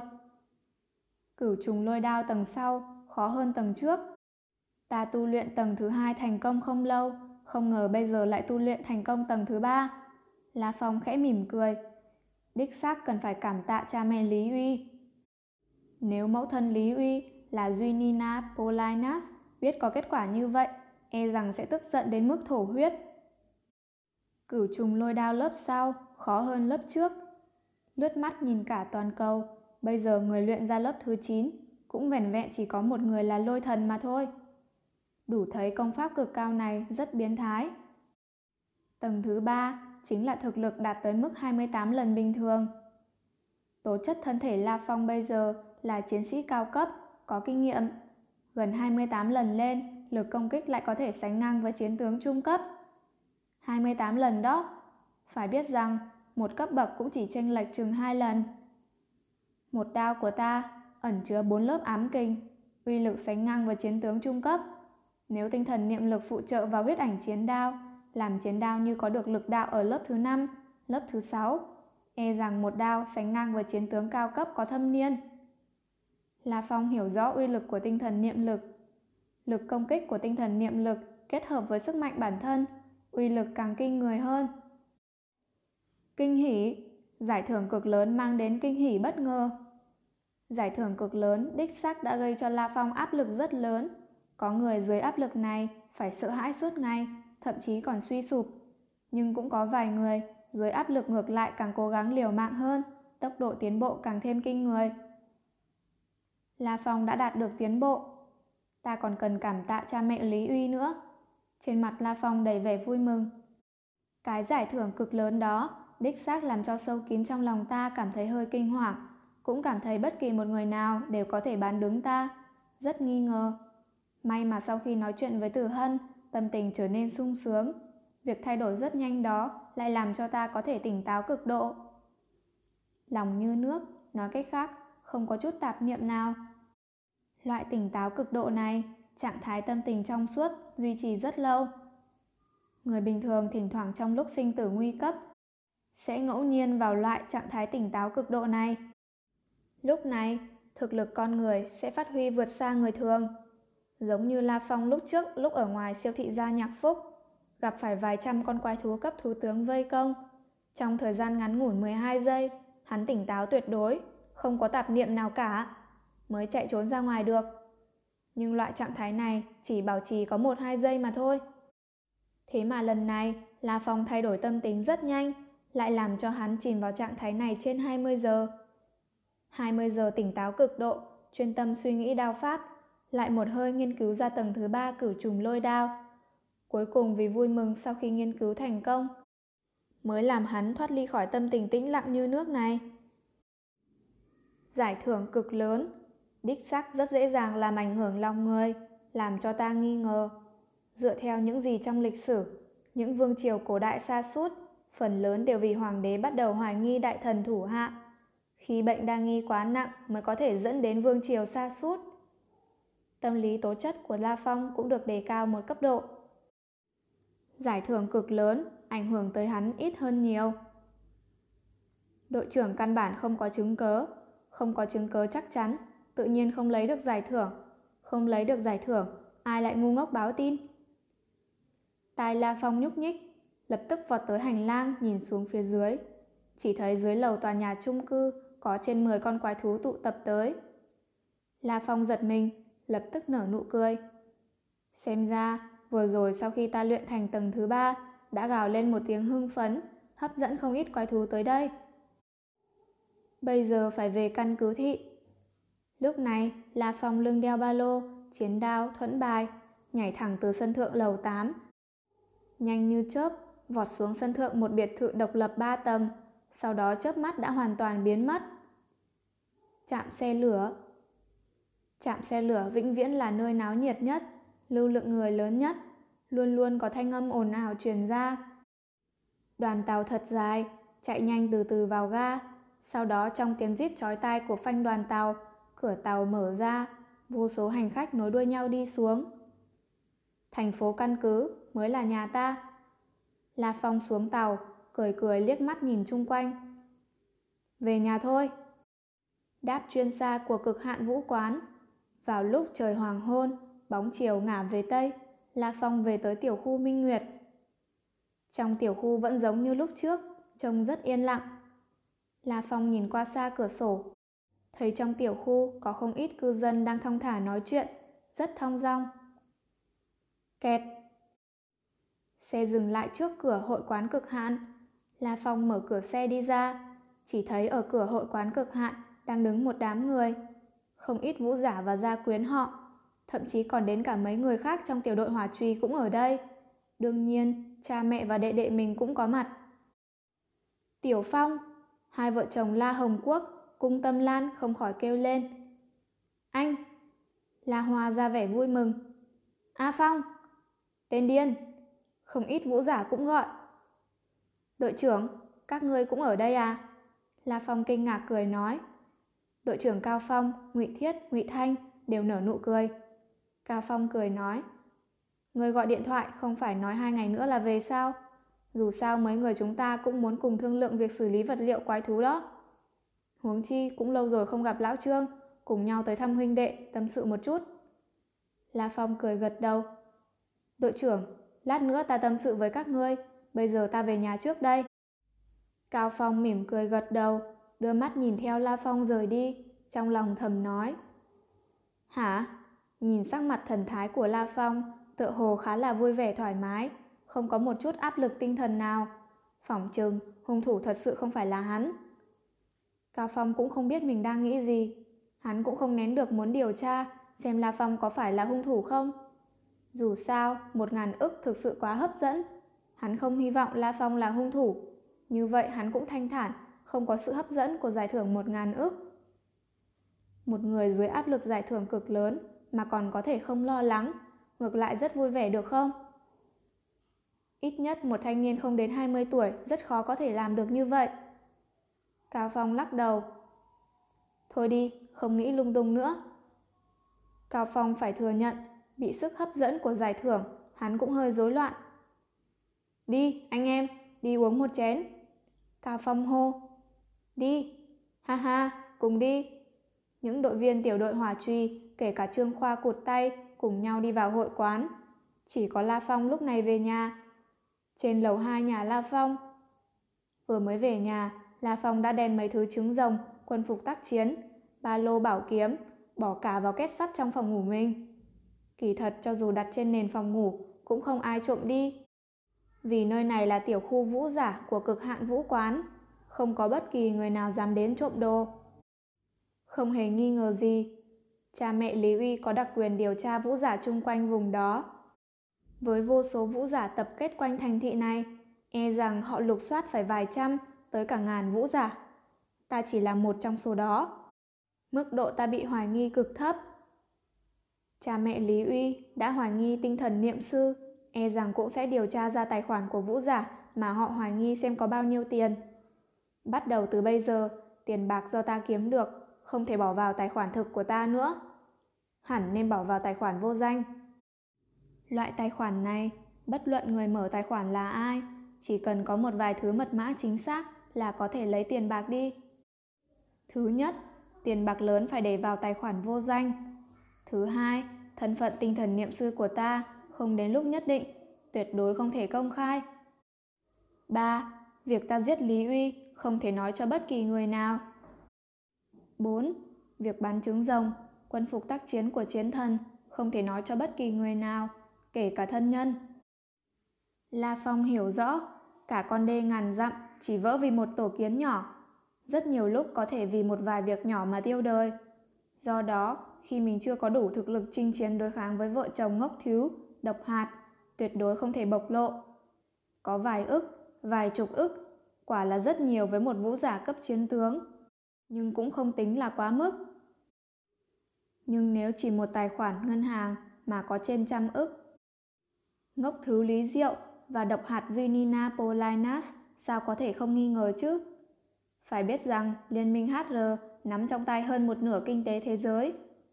Ở nước ngoài có rất nhiều đại ngân hàng, đều là dưới cờ của Liên minh hát rờ. Với đặc quyền của họ, hoàn toàn có thể thông qua sự nối mạng toàn thế giới của các ngân hàng, tra ra tiền bạc của La Phong. Chỉ có tài khoản vô danh mới là an toàn nhất. Đến cả bản thân ngân hàng cũng không biết người mở là ai, chứ đừng nói là đi thăm dò. Ta bây giờ quan trọng nhất là phải có thực lực. Do đó, ta tốt nhất nên mua bí kíp Cửu Trùng Lôi Đao với cấp độ cao hơn. La Phong khẽ gật đầu. Chợt lúc này, điện thoại di động bên cạnh vang lên. Alo, La Phong, xong chưa? Rồi, ta sẽ tới ngay. La Phong cười nói. Chúng ta đang ở ba rượu trong hội quán. Ngươi tới đi. Cúp điện thoại, La Phong đi về phía hội quán Cực Hạn trong tiểu khu. Thôn Phệ Tinh Không, chương chín mươi sáu, mua bí kíp. Tại ba rượu ở lầu một hội quán Cực Hạn, có hơn mười vũ giả đang tán dóc ở đây. Trong đó có mấy người là người của tiểu đội hỏa truy. Khi La Phong vừa đến, chào, La Phong. Tên điên tới rồi. Cả đám người trong ba rượu đều chào. La Phong cười đáp lại vài tiếng, rồi tới bàn của tiểu đội hỏa truy ngồi xuống. Bàn đó gồm Cao Phong, Ngụy Thiết, Ngụy Thanh, Trần Cốc, La Phong cùng với Trương Khoa tàn tật. Sáu người ngồi xuống bèn cười nói, uống rượu, cho đến lúc chín giờ hơn mới tiễn Trương Khoa ly khai. Trên bàn chỉ còn lại có năm người La Phong. La Phong, ngươi nói xem, quái thú lần này chúng ta săn giết được nên xử lý như thế nào đây? Cao Phong cười nói, theo ta thấy, trực tiếp bán lấy tiền thôi. Ngụy Thiết không khỏi kêu lên. La Phong lắc đầu nói, đội trưởng, lần này phần thuộc ta trong số vật liệu quái thú săn giết được, ta chuẩn bị bán cho Cực Hạn tổng hội quán, để đạt được số điểm cống hiến nhất định. Mãi đến giờ, điểm cống hiến của ta mới có vẻn vẹn mấy trăm điểm. Đến cả cấp một sao cũng không đạt tới. Mấy trăm điểm cống hiến này cũng là nhờ lúc trước điên cuồng giết chóc trên mười vạn con quái thú cấp thú binh. Bỏ ra một tiểu bộ phận, bán cho Cực Hạn Vũ Quán mới đạt được chút đỉnh như vậy. Đúng vậy, cho đến giờ, điểm cống hiến của La Phong chưa từng đạt tới cấp một sao. Cao Phong gật đầu, những người khác cũng không khỏi cười gật đầu. Đúng, cũng nên tìm chút điểm cống hiến. Điểm cống hiến cao cũng có nhiều lợi ích. Trần Cốc hùa theo. Tỉ như mua bí tịch, phải tự mình mua mới được. Chỉ khi đủ điểm cống hiến mới nên mua bí tịch tốt. Hơn nữa phải có thánh cấp mới có thể vào được phòng huấn luyện đặc biệt của Cực Hạn tổng hội quán để tiến hành huấn luyện. La Phong gật đầu. Một vài phòng huấn luyện có công nghệ cực cao, giá cực kỳ đắt. Cho dù một vài thế lực lớn cũng không mua nổi. Chỉ có loại thế lực khổng lồ như Cực Hạn Vũ Quán, Lôi Điện Vũ Quán mới có thể kiến tạo tại mỗi căn cứ thị một vài phòng luyện công kỳ lạ. Nhưng phòng luyện công đó chỉ khi điểm cống hiến đạt tới cấp bậc nhất định mới có thể mỗi năm được vào đó một thời gian nhất định để tu luyện mà thôi. Như vậy đi. Cao Phong lấy từ trong ngực ra một mảnh giấy. Trên giấy ghi lại những vật liệu quái thú do tiểu đội hỏa trùy săn giết được lần này. Đây là tất cả chúng ta thu hoạch được lần này. Mỗi dạng vật liệu đều có một giá trị trường nhất định. Tất cả vật liệu định giá cộng lại là chừng hai mươi hai ức. Cao Phong ép thanh âm tới mức nhỏ nhất.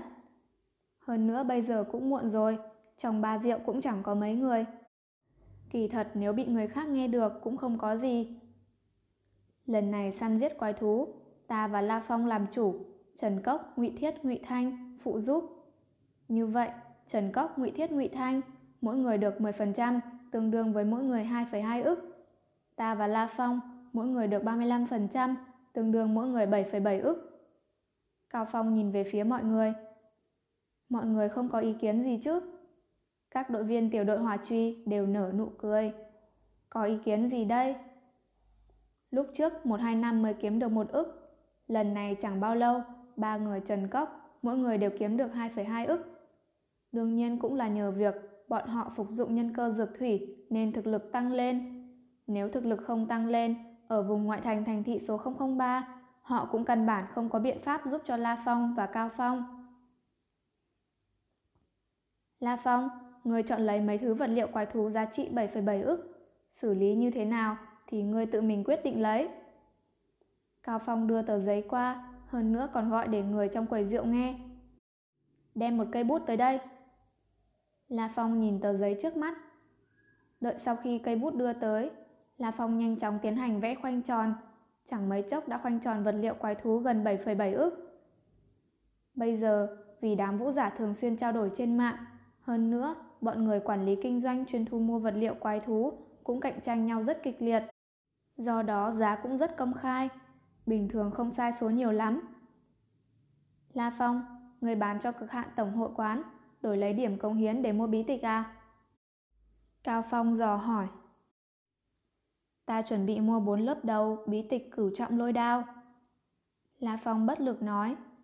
Kỳ thật ta chỉ cần mua lớp thứ tư là được, nhưng đáng tiếc bí tịch không bán một lớp. Muốn mua bí tịch phải mua mấy lớp đầu. Kỳ thật La Phong rất muốn mua lớp thứ năm Cửu Trọng Lôi Đao.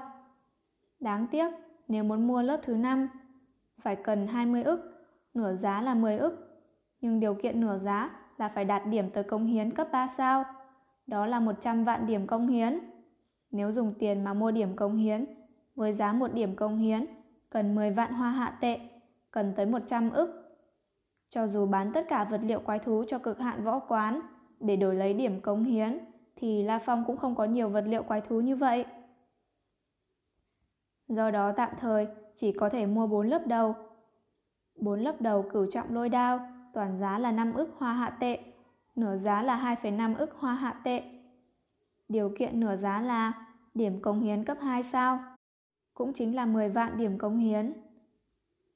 Cách bán bí tịch đúng là ăn thịt người mà, Ngụy Thanh bên cạnh không kìm được gật đầu nói.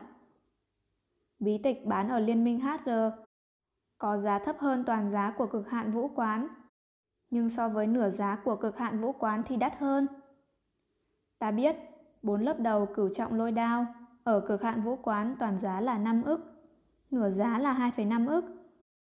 Còn bán ở Liên Minh hát rờ, mặc dù không có yêu cầu điểm cống hiến, nhưng cũng phải tới bốn ức. La Phong lắc đầu bất lực nói. Nói về mức hấp dẫn, nửa giá của Cực Hạn Vũ Quán đích xác có thể nói là giá thấp nhất rồi. Đáng tiếc, nửa giá là yêu cầu điểm cống hiến rất cao. Ta tính rồi, nên bán vật liệu quái thú cho Cực Hạn Tổng Hội Quán thì có lợi hơn. Ngày hôm sau, tiểu đội hỏa truy đi thẳng tới thương thành Liên Minh hát rờ, cơ sở Giang Nam Thị.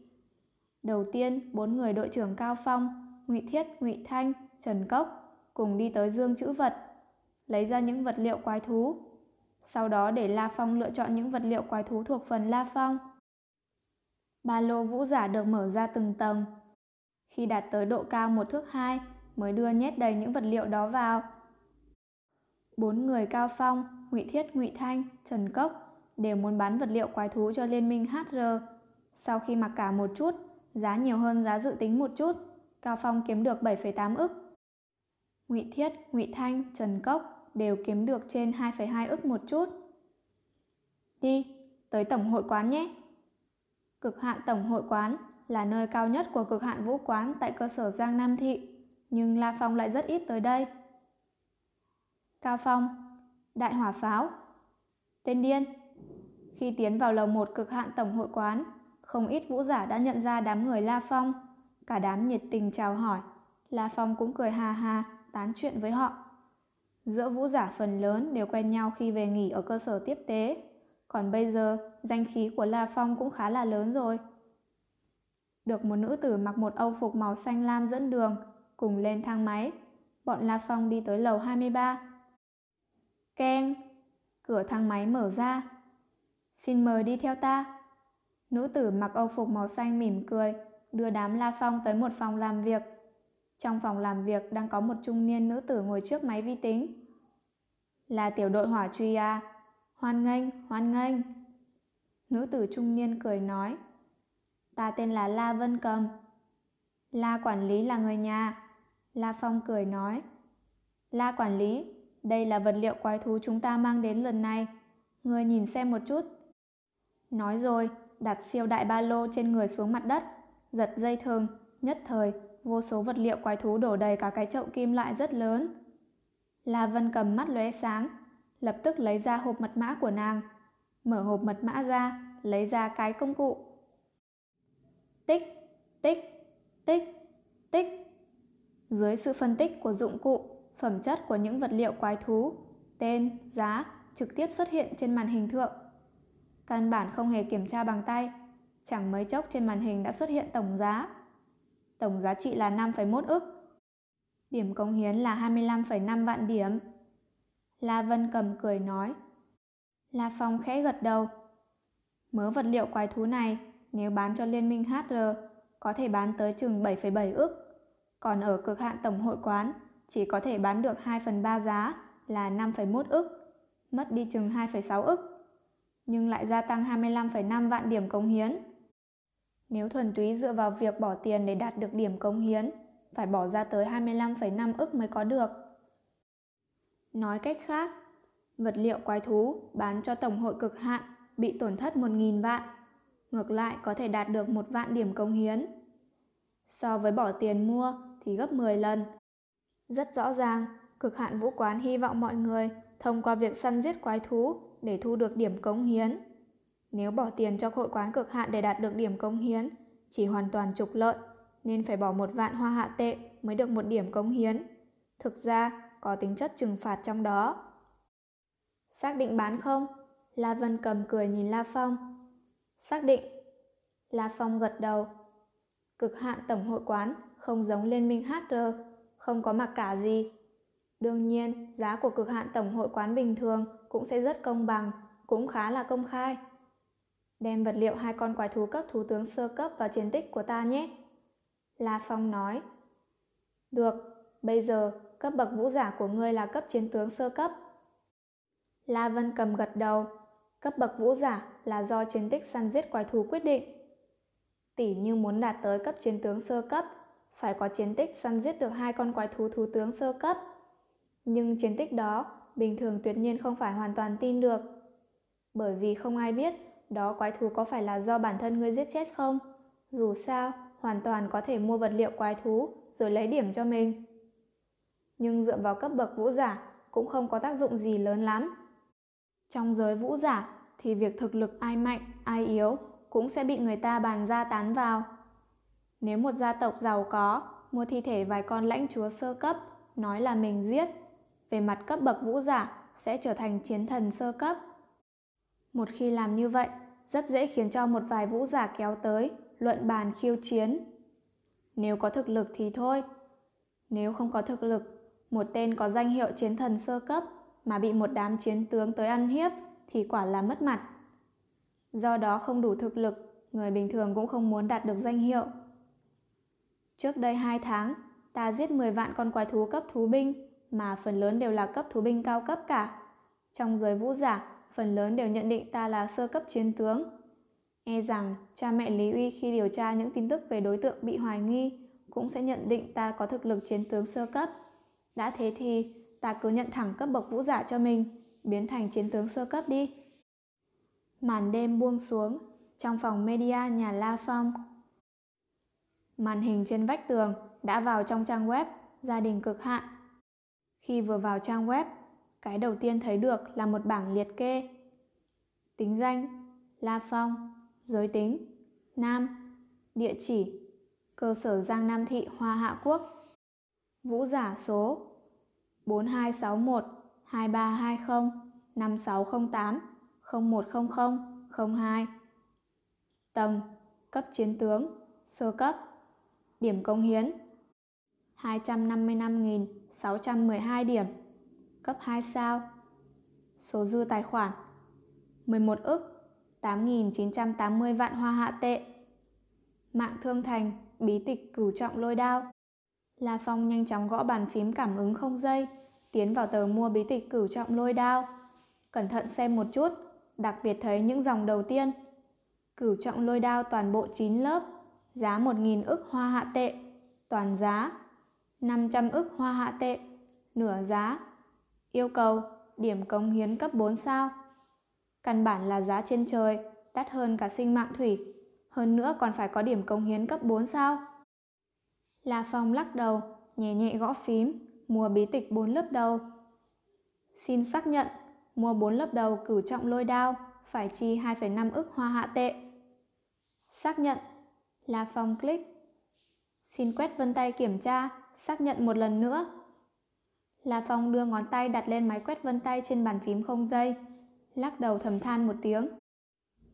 Đáng tiếc, muốn mua năm lớp đầu cửu trọng lôi đao, phải cần điểm cống hiến cấp ba sao mới có thể được nửa giá. Mình không có biện pháp, chỉ có thể mua bốn lớp đầu trước. Người ta nói, bình thường cửu trọng lôi đao càng về sau càng khó. Tầng thứ ba của mình vì tình huống đặc thù và cơ duyên xảo hợp mới luyện thành. Lớp thứ tư này e rằng phải rất lâu, trừ phi gặp thêm một lần kỳ ngộ nữa. Tích. Thông qua vân tay xác nhận. Mua thành công, khấu trừ tài khoản thành công. Bí tịch cửu trọng lôi đao bốn lớp đầu trong vòng hai mươi tư giờ sau sẽ được đưa đến cho La Phong tiên sinh. Trên màn hình liên tiếp xuất hiện những dòng chữ. La Phong thở phào một hơi. Bí tịch đã mua, bây giờ phải nghĩ tới việc làm sao bán trứng rồng và bộ quân phục tác chiến, bảo kiếm, thật an toàn. Thôn Phệ Tinh Không, chương chín mươi bảy, Căn Cứ Thị Kinh Đô. Bán vật liệu quái thú cho ba tổ chức hát rờ Liên Minh, Cực Hạn Vũ Quán, Lôi Điện Vũ Quán, cần có thân phận công khai. Ta có thể cho bảo họ chuyển tiền vào tài khoản vô danh, nhưng trong nội bộ rất dễ truyền ra tin tức ta kiếm được một món tiền lớn. La Phong cau mày. Xem ra chỉ có thể bán ở kênh chợ đen thôi. Có quang minh, phải có hắc ám. Việc mua bán vật liệu quái thú kỳ thật luôn luôn cạnh tranh khá là kịch liệt. Rất nhiều liên minh tập đoàn tài chính, các liên minh gia tộc trên toàn thế giới. Tuy nói liên minh là ổn định, nhưng trong nội bộ cũng có các loại cạnh tranh. Một vài đại gia tộc tập đoàn tài chính cũng mưu toan chiếm được vị trí cao hơn, có lợi nhiều hơn trong liên minh hát rờ. Cạnh tranh dẫn đến tồn tại đủ loại dịch vụ. Vũ giả bán vật liệu quái thú nhưng muốn che giấu thân phận. Được, mấy tên quản lý kinh doanh khác không dám làm như vậy, ta sẽ làm. Vũ giả muốn chuyển tiền vào tài khoản vô danh ở nước ngoài à? Được, ta giúp ngươi tất cả, chỉ cần ngươi có bảo bối. Sẽ có rất nhiều tên chuyên môn thu mua vật liệu quái thú, tranh nhau đi làm. Chật chật, nhiều tin tức thật. La Phong tiến vào diễn đàn vũ giả cấp chiến tướng, gõ vào năm chữ, bán vật liệu quái thú. Đã liệt kê một đống những chủ đề, rất dễ dàng tìm được những topic quảng cáo của các quản lý kinh doanh. Trong bài quảng cáo có phương thức liên lạc, cùng với các loại phương pháp đảm bảo an toàn, vân vân. Sau khi xem hàng loạt những bài viết, cũng có thể nhìn ra tính an toàn và độ danh dự. Ta muốn bán trứng rồng và quân phục tác chiến, bảo kiếm. Ừm, tốt nhất không bán ở cơ sở Giang Nam Thị, tới nơi khác bán. La Phong sau khi mở xem hàng đống topic đã quyết định. Ừm, không tệ. Xem những quảng cáo, không ít vũ giả chiến tướng có danh khí cũng trả lời những topic này. Ủa? Còn có cả chiến thần trả lời topic này nữa. Bên trong diễn đàn gia đình cực hạn, diễn đàn vũ giả chia làm cấp chiến sĩ, cấp chiến tướng, cấp chiến thần. Cấp chiến sĩ chỉ có thể xem bài và trả lời trong diễn đàn cấp chiến sĩ. Còn cấp chiến tướng có thể vào diễn đàn cấp chiến sĩ, cấp chiến tướng, xem bài và bình luận. Cấp chiến thần có thể vào ba diễn đàn cấp chiến sĩ, cấp chiến tướng, cấp chiến thần, quan khán và bình luận. Danh tự một người đều đối ứng với thân phận một cá nhân, không thể làm giả. Tựa hồ không ít người bán cho hắn ở căn cứ thị kinh đô, mà độ danh dự cũng cao. La Phong mỉm cười gật đầu. Vương Hầu, cái tên rất có khí phách. Ừm, chọn hắn thôi. Sáng sớm ngày hôm sau, La Phong đi dạo vài nơi, ngoài Dương Châu Thành, mua một cái thẻ điện thoại di động và điện thoại di động. Việc mua thẻ điện thoại di động phải có tên thật. Nhưng một vài tiểu thương không cần chứng minh thư vẫn có thể mua được thẻ điện thoại di động. Trên thế giới này, chỉ cần có đủ tiền, luôn có người mạo hiểm làm. Mua thẻ điện thoại di động, điện thoại di động xong. La Phong cũng mua cả mắt kính, râu mép và một vài vật phẩm dịch dung đơn giản. Alo, La Phong đứng trong phòng luyện võ nhà mình, dùng điện thoại mới mua, bấm số. Alo, xin chào, ta là Vương Hầu. Xin hỏi tiên sinh có chuyện gì thế? Thanh âm Vương Hầu rất ôn hòa. Hắn đã lưu trên diễn đàn vũ giả gia đình cực hạn phương thức liên lạc, đó là một số chuyên môn. Bình thường gọi vào số này đều phải là một vài vũ giả lợi hại. Dù sao, vũ giả bình thường ai mà có bảo bối bán chứ? La Phong cười. Ta chuẩn bị bán một vài đồ vật, không biết ngươi nuốt trôi không? À, bảo bối như thế nào? Thanh âm Vương Hầu bên kia có vẻ hơi kinh ngạc. Hơn trăm ức, La Phong nói. Điện thoại lặng đi. Vương Hầu vốn còn đang nói chuyện với một mỹ nữ vóc người cao rong ròng, da trắng nõn, vừa nghe nói thế lập tức đứng bật lên, cũng bất chấp nói chuyện với mỹ nữ, đi thẳng đến bên cửa sổ thấp giọng nói. Nuốt trôi chứ, chỉ cần ngươi đưa ra, ta sẽ nuốt trôi. Chắc hẳn ngươi cũng biết danh dự của Vương Hầu ta. Danh dự phải qua nhiều lần làm ăn mới có được. Giá cả thì ngươi tuyệt đối yên tâm. Hơn trăm ức đó, đây tuyệt đối là một quả lớn. Bình thường chiến thần mới có thể đưa ra vụ làm ăn to như vậy. Ừm, khoản tiền bán được, ta muốn ngươi trả vào tài khoản vô danh của Ngân hàng Quốc tế ở Thụy Sĩ, vùng Âu Minh. Không thành vấn đề chứ? La Phong tiếp tục nói. Tuyệt đối không thành vấn đề. Rất nhiều vũ giả hợp tác với ta đều thích bỏ tiền vào đó. Vương Hầu nở nụ cười. Ngân hàng Quốc tế Thụy Sĩ vào trước thời kỳ đại niết bàn vốn đã có danh khí rất lớn rồi. Một ngân hàng hoặc một xí nghiệp rất khó có được thanh danh, nhưng muốn hủy diệt thì rất dễ dàng. Ngân hàng Quốc tế Thụy Sĩ thanh danh qua rất nhiều năm nên cũng làm họ đạt được rất nhiều mối làm ăn. Không biết tiên sinh khi nào thì tới? Vương Hầu vội hỏi.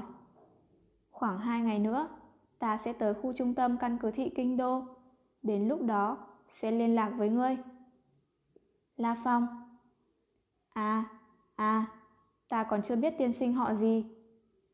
Ta họ Ngụy. La Phong trả lời. À, Ngụy tiên sinh, ta đợi đại giá của ngươi. Thanh âm Vương Hầu có vẻ rất nóng ruột. La Phong mỉm cười cúp điện thoại. Trước giờ chưa thử đi con đường chợ đen này, nhưng bây giờ xem ra rất đơn giản. Một cú điện thoại đã xác định được người liên lạc rồi. Trước tiên ở đăng ký một tài khoản ở Ngân hàng Quốc tế Thụy Sĩ. La Phong thông qua điện thoại di động mới mua, lập tức tiến vào trang web của Ngân hàng Quốc tế Thụy Sĩ. Xin mở một tài khoản vô danh rất dễ dàng. Mật mã khá là đơn giản, nhưng cũng rất an toàn. Đó là tổ hợp của ba nhóm, gồm chữ Hán, chữ cái tiếng Anh và con số. Xong rồi, chờ đi bán lấy tiền thôi. Buổi tối cùng ngày, trong phòng khách lầu một, dưới ánh đèn, người trong gia đình La Phong đang ngồi vây quanh bàn cùng ăn cơm. Ba mẹ, ta chuẩn bị ngày mai xuất phát ra ngoài bàn bạc vài việc. La Phong cười nói. Phỏng chừng ngày mốt có thể trở về. À, đi đâu? La Hồng Quốc kinh ngạc nhìn nhi tử. La Phong cười. Gặp một bằng hữu vũ giả. Hồng Quốc, ngươi đừng hỏi nữa. Không biết Trường Tiểu Phong phải đi gặp bạn gái đó. Mẫu thân Cung Tâm Lan trêu. Điều này làm La Phong không khỏi dở khóc dở cười. Cung Tâm Lan tiếp tục nói. Nhưng nhi tử, ta nói thật đó. Ngươi cũng trưởng thành rồi. Ăn Tết xong là đã hai mươi mốt tuổi mụ rồi. Cũng nên tính tới việc yêu đương đi chứ. Yêu đương cũng phải một hai năm rồi mới kết hôn. Như vậy cũng không còn sớm nữa đâu. Đệ đệ La Hoa bên cạnh trên ghế lăn cũng cười vun vào. Đúng, anh. Ngươi xem ta còn sớm hơn ngươi. Ngươi nên cố gắng lên. Tiểu tử này. La Phong lắc đầu cười. La Hoa, bây giờ quan hệ với Tiểu Nam bạn gái như thế nào rồi? Có thể làm sao, vẫn giống lúc trước thôi. La Hoa mặt mày hớn hở, có vẻ rất đắc ý. Sáng sớm ngày hôm sau, sau khi ăn điểm tâm với người trong nhà xong, La Phong lưng đeo ba lô to đùng rời nhà. Hắn không đáp chuyên xa của Cực Hạn Vũ Quán, mà đi tới trạm xe lửa. Bên cạnh trạm xe lửa có một hiệu bán thức ăn nhanh, Chân Công Phu. Những hiệu bán thức ăn nhanh như Chân Công Phu, K F C, McDonald's vĩnh viễn là những hiệu bán thức ăn nhanh có lưu lượng kinh người nhất. La Phong đi vào hiệu bán thức ăn nhanh Trân Công Phu, tùy tiện ăn vài món, rồi tiến vào một buồng vệ sinh. Sau khi khóa cửa, La Phong lập tức nhanh chóng tiến hành hóa trang rất đơn giản.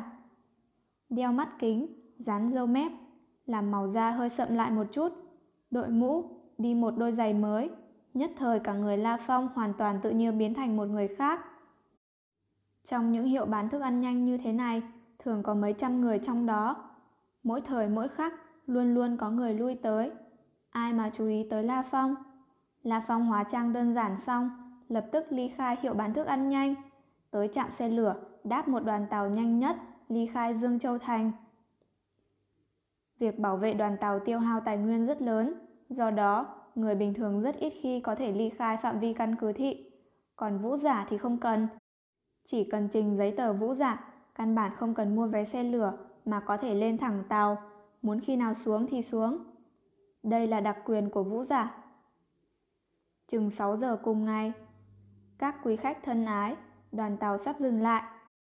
Xin mời hành khách tới trạm trung tâm kinh đô thị, chuẩn bị hành lý để chuẩn bị xuống tàu. Khi nghe thanh âm thông báo vang dội cả đoàn tàu, La Phong lưng đeo ba lô, lập tức đi ra cửa xe. Căn cứ thị kinh đô. La Phong nhìn chung quanh, nơi này chiếm diện tích lớn nhất, cư dân nhiều nhất, cũng là thành phố trung tâm chính trị của cả Hoa Hạ Quốc. Nhưng thoạt nhìn không khác với cơ sở Giang Nam Thị nhiều lắm.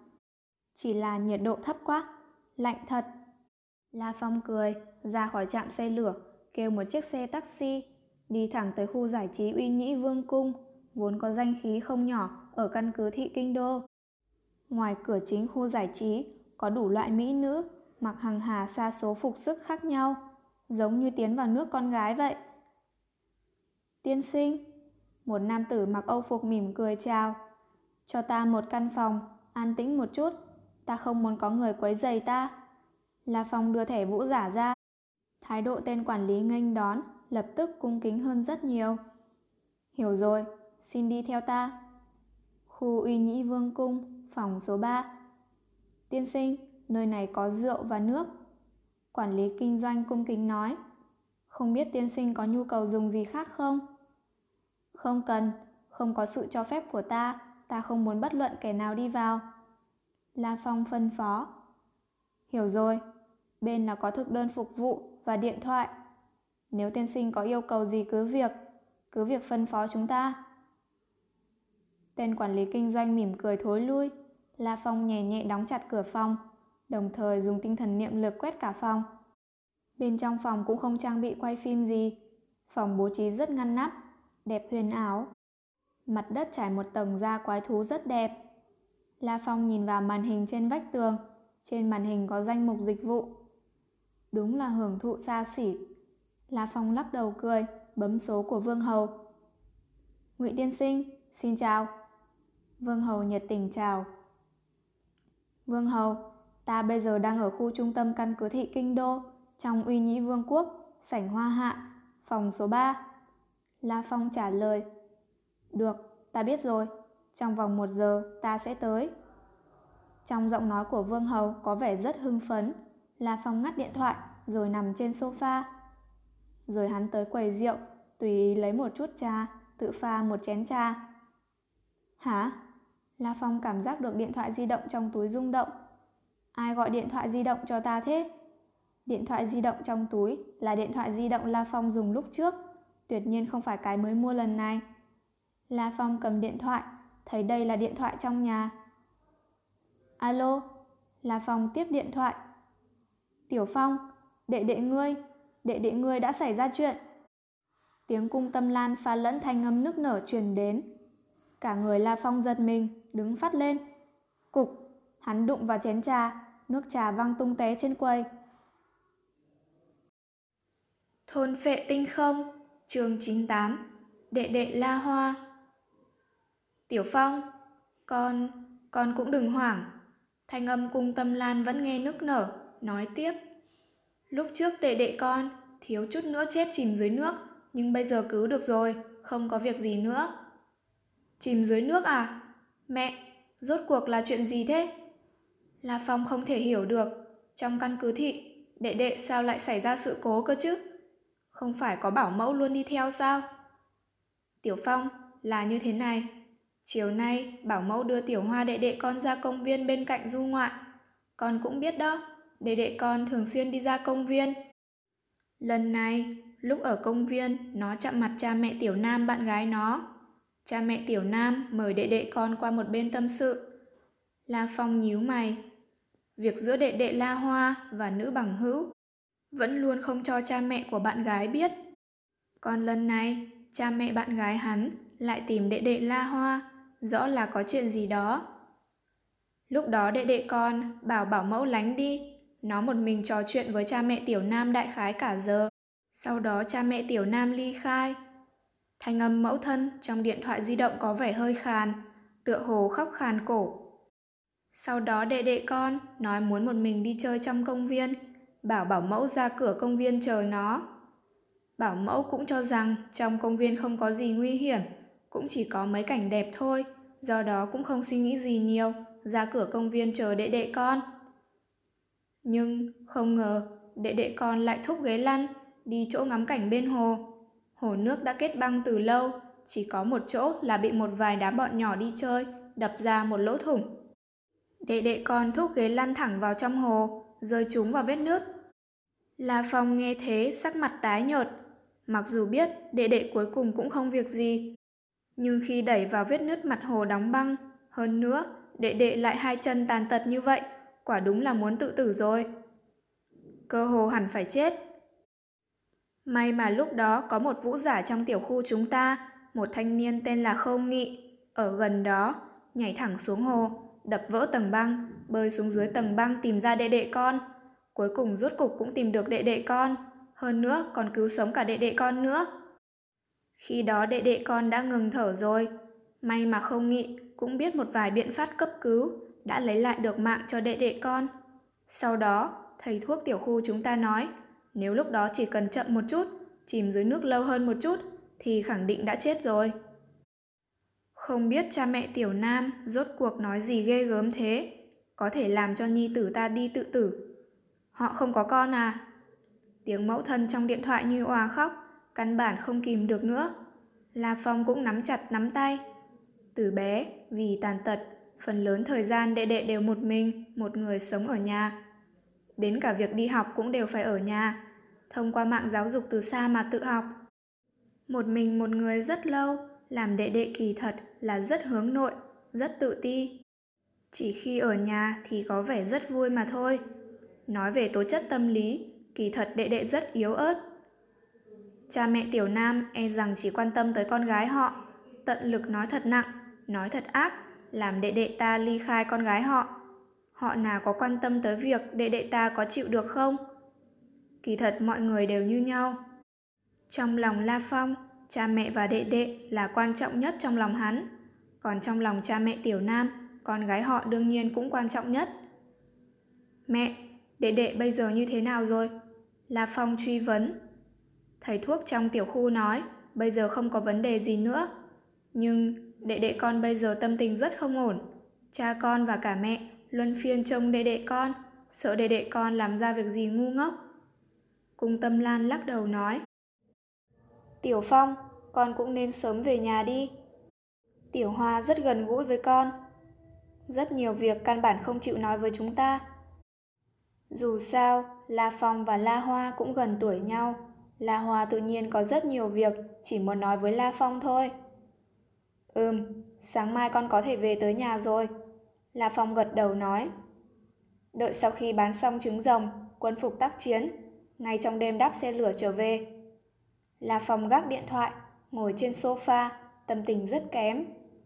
Qua bao nhiêu năm, kỳ thật đệ đệ sống cũng không tệ lắm, đặc biệt là sau khi chuyển qua tiểu khu Minh Nguyệt. Biết được Tiểu Nam, đệ đệ càng rất vui vẻ hạnh phúc. Nhưng không ngờ, mối tình đầu này có thể làm cho đệ đệ ta rất vui vẻ, nhưng cũng có thể làm cho đệ đệ đau đớn, muốn tự sát.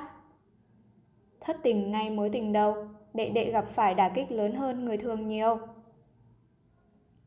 Cha mẹ Tiểu Nam phỏng chừng cũng vì đệ đệ ta tàn tật mới ngăn cản con gái họ yêu đệ đệ ta.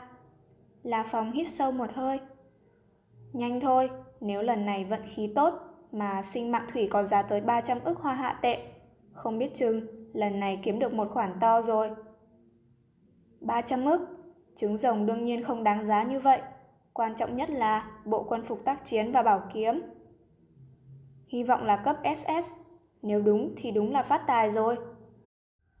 La Phong cũng không có biện pháp nhận rõ được, phải nhờ vào một vài dụng cụ chuyên nghiệp mới biết. Nhưng La Phong cũng không có dụng cụ này. Hắn cũng không muốn nhờ người của Liên minh hát rờ hoặc người của Cực Hạn Vũ Quán kiểm tra mấy thứ này. Thời gian từng phút trôi qua. Cộp, cộp, cộp. Tiếng đập cửa truyền đến. La Phong đi ra mở cửa phòng. Chỉ thấy ngoài cửa phòng đang có một trung niên nam tử, râu cá chê, mặc áo da, lưng đeo một ba lô cỡ lớn đang đứng. Hắn đứng đó nhìn La Phong. Từ trong ánh mắt của La Phong, hắn cảm giác được sự nhạy bén của một vũ giả. Lúc này mới mỉm cười nói: "Ngươi là Ngụy tiên sinh đi." "Vương Hầu." La Phong nhướng mày một cái. Trên quảng cáo ở diễn đàn vũ giả cũng đính kèm cả ảnh. "Chính là ta." Vương Hầu mỉm cười. "Mời vào." La Phong mời hắn vào trong, đóng cửa phòng lại. Hai người ngồi đối diện trên sofa. "Nghe Ngụy tiên sinh nói là ngươi có đồ tốt bán hả?" Vương Hầu ra vẻ tươi cười, nụ cười hơi hưng phấn giống như thấy con mồi. La Phong mỉm cười, mở ba lô khổng lồ mà mình mang theo. Chiếm không gian lớn nhất trong ba lô là trứng rồng màu xanh. La Phong cầm trứng rồng lên, rồi sau đó đặt thẳng trên sofa, cười cười nhìn về phía Vương Hầu. "Vương Hầu, đây là một viên trứng rồng. Chắc hẳn người cũng có thể đoán được nó là trứng rồng gì chứ?" "Trứng rồng? Trứng rồng giá trị hơn trăm ức. Chẳng lẽ là trứng rồng của Thanh Long Đông Hải?" Vương Hầu giật bắn người. La Phong giật mình. Đông Hải Thanh Long, đó là một con quái thú vương cấp, cường đại hơn cấp lãnh chúa nhiều. Hơn nữa bao nhiêu năm qua, chỉ có một quả trứng của Đông Hải Thanh Long xuất hiện thôi. Trên mạng vũ giả, nghe nói, lúc đó bán ra một cái giá cực lớn, không biết bao nhiêu ức. Người này xem ra không biết gì nhiều. Thấy làm ăn lâu như vậy rồi, mình còn tưởng rằng hắn liếc mắt là có thể nhận ra. La Phong lắc đầu, không lên tiếng. La Phong cũng không biết toàn thế giới trước giờ đã phát hiện được bao nhiêu trứng rồng chứ. Tên Vương Hầu cũng chỉ từng nhìn thấy hai cái mà thôi, bằng vào nhãn lực, sao có thể nhận ra đây là trứng rồng gì chứ? "Không đúng, trứng rồng Thanh Long to hơn cái này." Vương Hầu lại nói. "Ta không nói là trứng rồng Thanh Long. Ngươi mau mau kiểm tra một chút đi." La Phong không kìm được nói. "Mình chỉ nói là mình có mấy món gì đó có giá hơn trăm ức, chứ không hề nói là chỉ có một cái. Đây là trứng rồng đầu tiên mà ta mua. Chật chật." Vương Hầu hai mắt sáng lên. "Trứng rồng à?" Vương Hầu nhanh chóng mở ba lô mình. Bên trong có ba hộp mật mã. Hắn lấy ra một cái hộp mật mã. Mở xong, bèn lấy ra một bộ dụng cụ. Đặt dụng cụ trông như con nhện, hàng đống chân dán vào bên ngoài trứng rồng. Nhất thời màn hình dụng cụ nhanh chóng hiện lên một loạt các dữ liệu. Vương Hầu vừa nhìn dữ liệu, vừa cười nói: "Ngụy tiên sinh, người rõ là lợi hại, đến cả trứng rồng mà cũng có thể lấy được. Bây giờ trên thế giới, quái vật có thể xưng là long, là thứ chẳng dễ trêu vào." "Kiểm nghiệm xong chưa?" La Phong nhìn về phía màn hình. "Nhanh thôi." Vương Hầu cười nói, không vội chút nào. "À." Vương Hầu mắt sáng ngời, nhìn chằm chằm lên màn hình, rồi cười nhìn về phía La Phong. "Căn cứ vào những gì trên dữ liệu, đây là trứng một con rồng thiết giáp long. Thiết giáp long thuộc loại bậc trên trong số quái thú họ nhà long trên toàn thế giới. Giá một quả trứng rồng như vậy, dựa theo giá ngoài chợ, ta đơn giản, người cũng đơn giản một chút. năm mươi ức hoa hạ tệ." La Phong lúc trước đương nhiên cũng đã điều tra về giá thị trường. năm mươi ức đích xác xem như rất hữu nghị. Cho dù bán cho hát rờ Liên minh cũng không được hơn giá này. "Rất đơn giản." La Phong cười. "Giá này cũng tốt. Ta buôn bán luôn luôn có tiếng tốt." Vương Hầu cười. "Buôn bán phải chú ý giá tốt ăn lâu. Ta nếu chặt chém ngươi, ngươi trở về khẳng định sẽ nói xấu ta trên diễn đàn.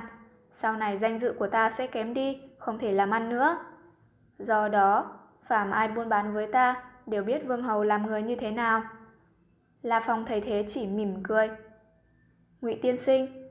Vương Hầu không kìm được nói. Ngươi hẳn là còn có vài thứ đồ vật khác nữa. Có.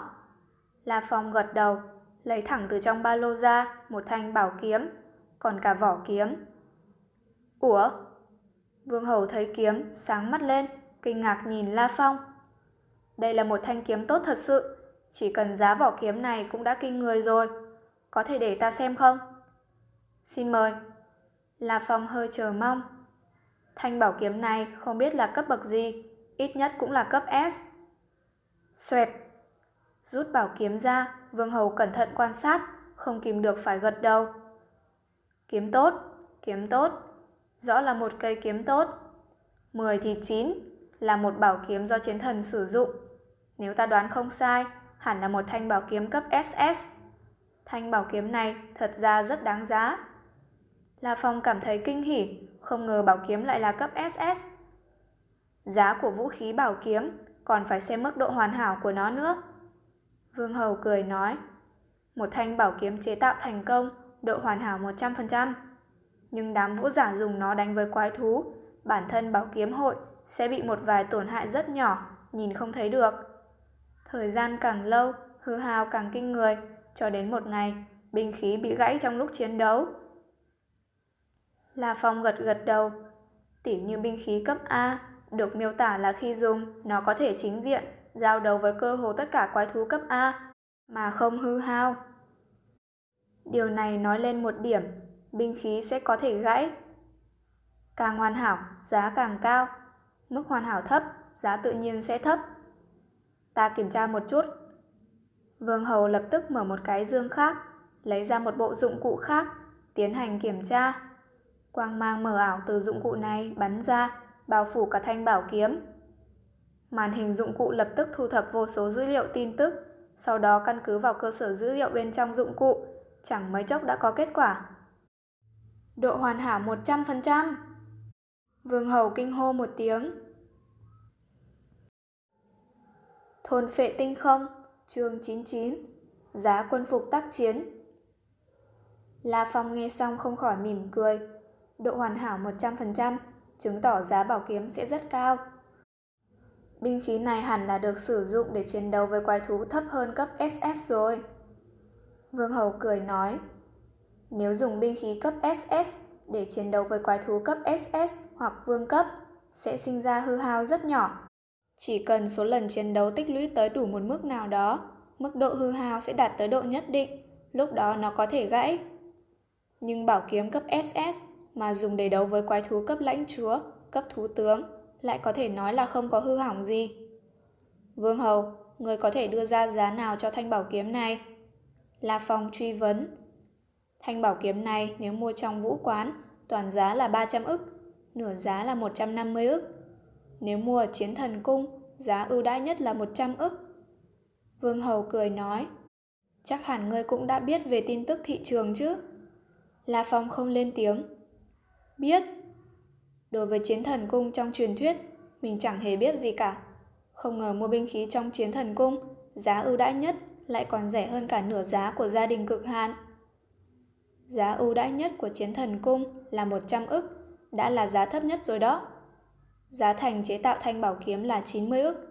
Còn ta mua lại thanh bảo kiếm này của ngươi, còn phải thông qua các kênh, chi trả đủ các loại kênh phí, cũng bỏ ra không ít tiền trà nước, sau đó mới có thể bán ra ngoài. Do đó, cao nhất là tám mươi ức cho ngươi thôi. Cao hơn nữa thì chúng ta không có lợi nhuận nữa rồi. Vương Hầu giải thích. La Phong cũng hiểu, giá thành là chín mươi ức. Nếu ngươi chào giá chín mươi ức, người ta chỉ cần bỏ tiền, làm một cái mới đã được. Hà tất phải mua hàng lạp song của ngươi. Mặc dù nói thanh bảo kiếm có độ hoàn hảo một trăm phần trăm, nhưng dù sao cũng không bảo hành chất lượng. Còn binh khí bán ở Liên Minh hát rờ, gia đình cực hạn thì đều có bảo hành cả. Được, tám mươi ức thì tám mươi ức. La Phong cười gật đầu. Hay lắm. Vương Hầu cũng cười. Ngụy tiên sinh, đợi lát nữa chúng ta vui chơi một chút nhé. Ta mời khách, hạng cao nhất ở Uy Nhĩ Vương Cung, một trong cửu đại vương điện. Nếu muốn tìm mấy tiểu cô nương, bất kỳ điều kiện gì, người cứ việc đề ra. Tuổi, chiều cao, ba vòng, học vấn, tướng mạo, còn nguyên hay không, vân vân. Vương Hầu nói vẻ rất thuần thục. Lần này là một cú làm ăn lớn. Có lẽ nếu xài tiền ở hạng cao nhất Uy Nhĩ Vương Cung, một đêm phải bỏ ra tới mấy trăm vạn. Nhưng lần này làm ăn hơn trăm ức, chút tiền còm này chỉ là phủi bụi thôi. Vương Hầu, ngươi đừng sốt ruột, ta còn nữa. La Phong không kìm được nói. Còn có nữa à? Vương Hầu trừng mắt. Vốn nghĩ rằng trứng rồng và bảo kiếm chính là tất cả hàng hóa lần này, tổng giá cũng hơn trăm ức rồi, không ngờ lại còn có bảo bối khác. Dựa theo trật tự của vị Ngụy tiên sinh này, bảo vật sau hiển nhiên đắt hơn kiện trước. Trứng rồng bán năm mươi ức, bảo kiếm cấp ét ét bán tám mươi ức. Vậy kiện bảo vật cuối cùng thì sao? Nhanh, nhanh lên đưa ta xem. Vương Hầu hơi dao động. La Phong mỉm cười, lấy trong ba lô ra bảo vật cuối cùng, một quân phục tác chiến trọn bộ. Kể cả giày chiến, bảo vệ tay, áo lót, đủ cả một bộ. Phù, cứ thật.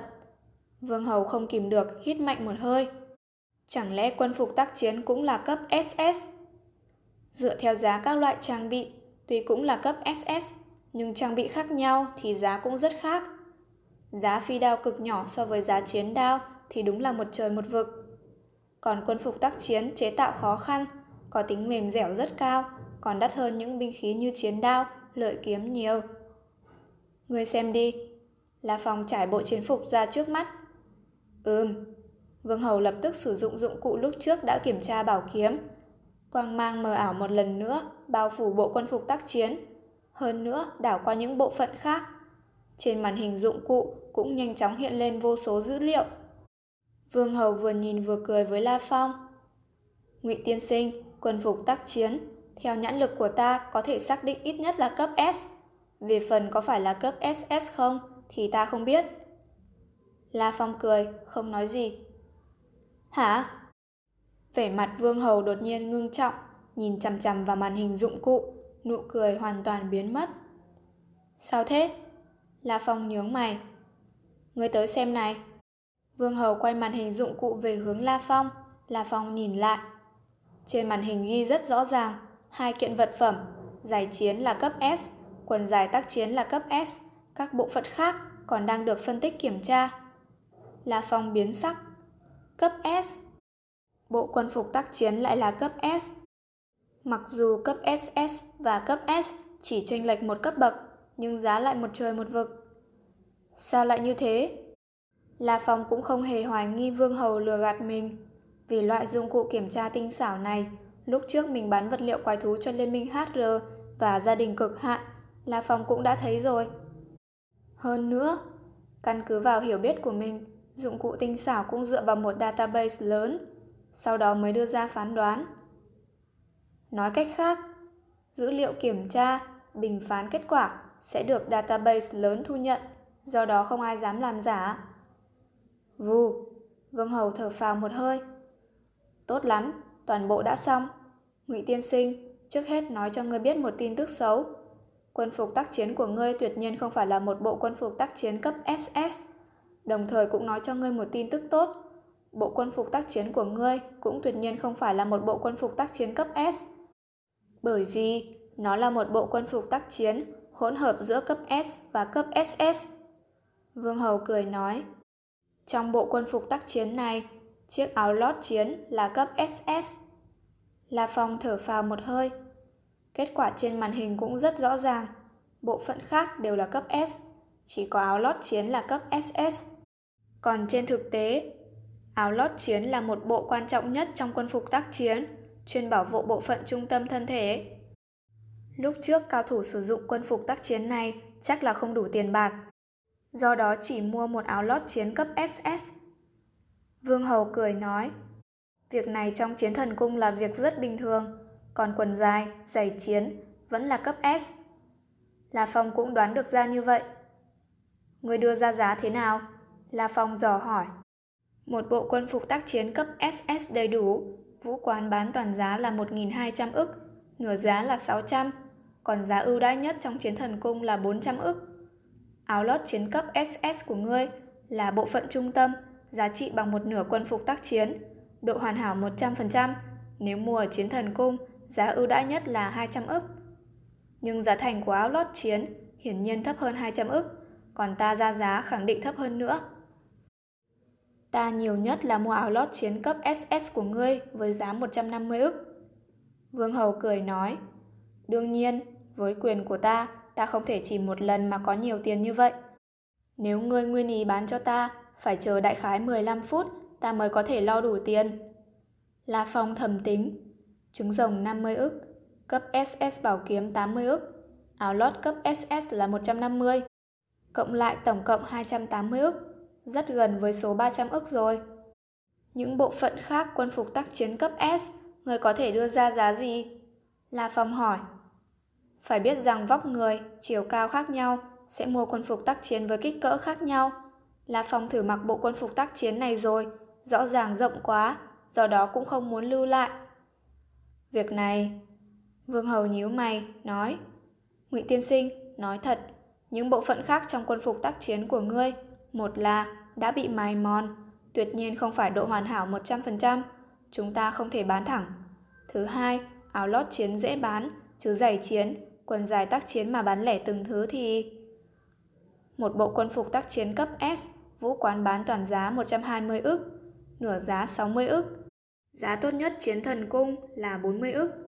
Còn bộ phận quân phục tác chiến cấp S của ngươi đã không có bộ phận quan trọng nhất là áo lót chiến, nên giá bản thân cũng sẽ không vượt qua mười lăm ức.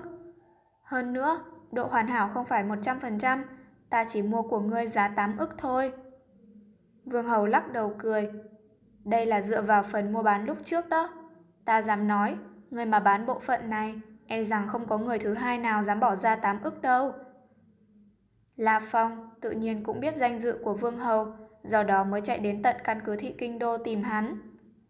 Vương Hầu ra giá rất là thật thà, hơn nữa bình thường không trả giá. tám ức. La Phong chần chờ một chút, rồi gật gật đầu. Được, thì tám ức. Bộ phận không trọn vẹn này có cho mình cũng vô dụng. Ngụy tiên sinh, còn có gì nữa không? Vương Hầu hỏi. Hết rồi. La Phong không khỏi cười. Người tính toán giá lại, chuẩn bị chuyển tới tài khoản này đi.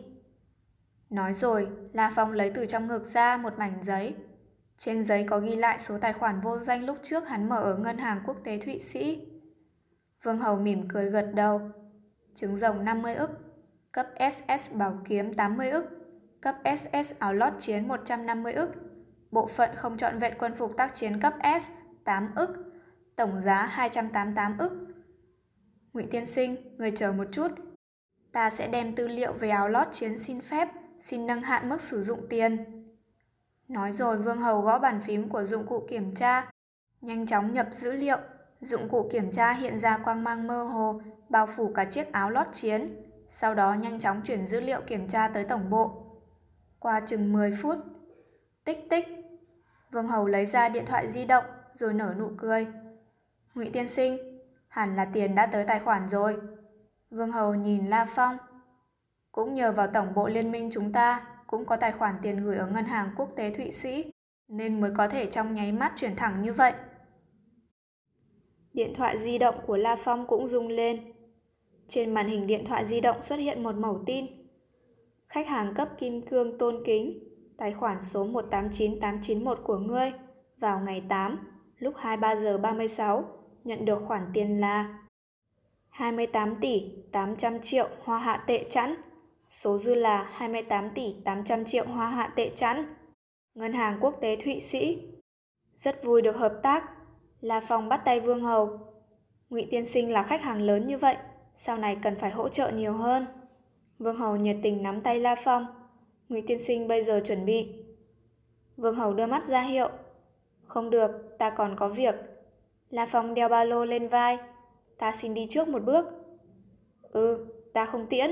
Ta còn phải an bài mấy thứ này một chút. Vương Hầu cười nói. Màn đêm buông xuống, La Phong đáp xe lửa, đi khai căn cứ thị Kinh Đô.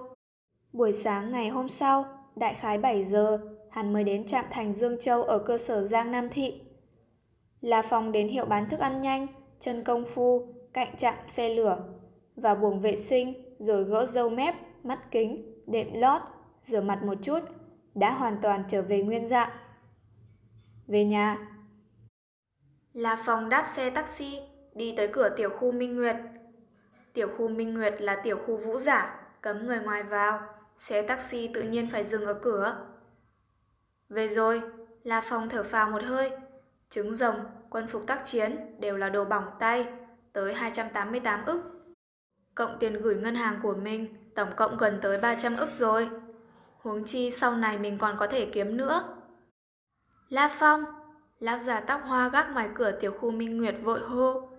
La Phong quay đầu nhìn lại. Lão già tóc hoa râm cười nói. Có một tiểu cô nương, tên là Trân Nam, tối hôm qua đứng ở cửa tiểu khu, gọi rất nhiều cuộc điện thoại, muốn gặp đệ đệ ngươi, nhưng không thành công.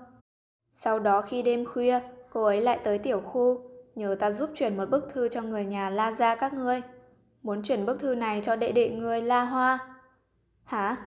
La Phong sực nghĩ ra, rồi nhận lấy phong thư.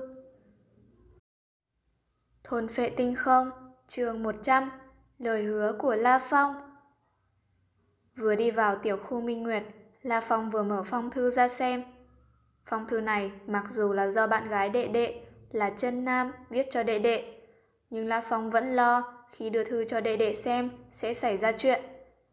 Phải biết rằng ngày hôm qua đệ đệ vừa mới đâm đầu xuống hồ tự sát, tâm tình rất không ổn. Nếu trong thư có gì kích thích, rất dễ làm cho đệ đệ càng thêm đau khổ, không khống chế được, nên La Phong không dám mạo hiểm. Ta muốn xem trong thư viết gì. Trên mặt La Phong có vẻ hơi tức giận, nhưng khi xem thư, vẻ mặt La Phong dần dần giãn ra. Chà, La Phong lắc đầu, đệ đệ cũng coi như không nhìn lầm người. Từ phong thư đó, La Phong mới biết. Kỳ thật cha mẹ Tiểu Nam tìm La Hoa nói chuyện, hoàn toàn làm sau lưng Tiểu Nam. Tiểu Nam thậm chí còn không biết cha mẹ nàng đã biết nàng có tình cảm với La Hoa.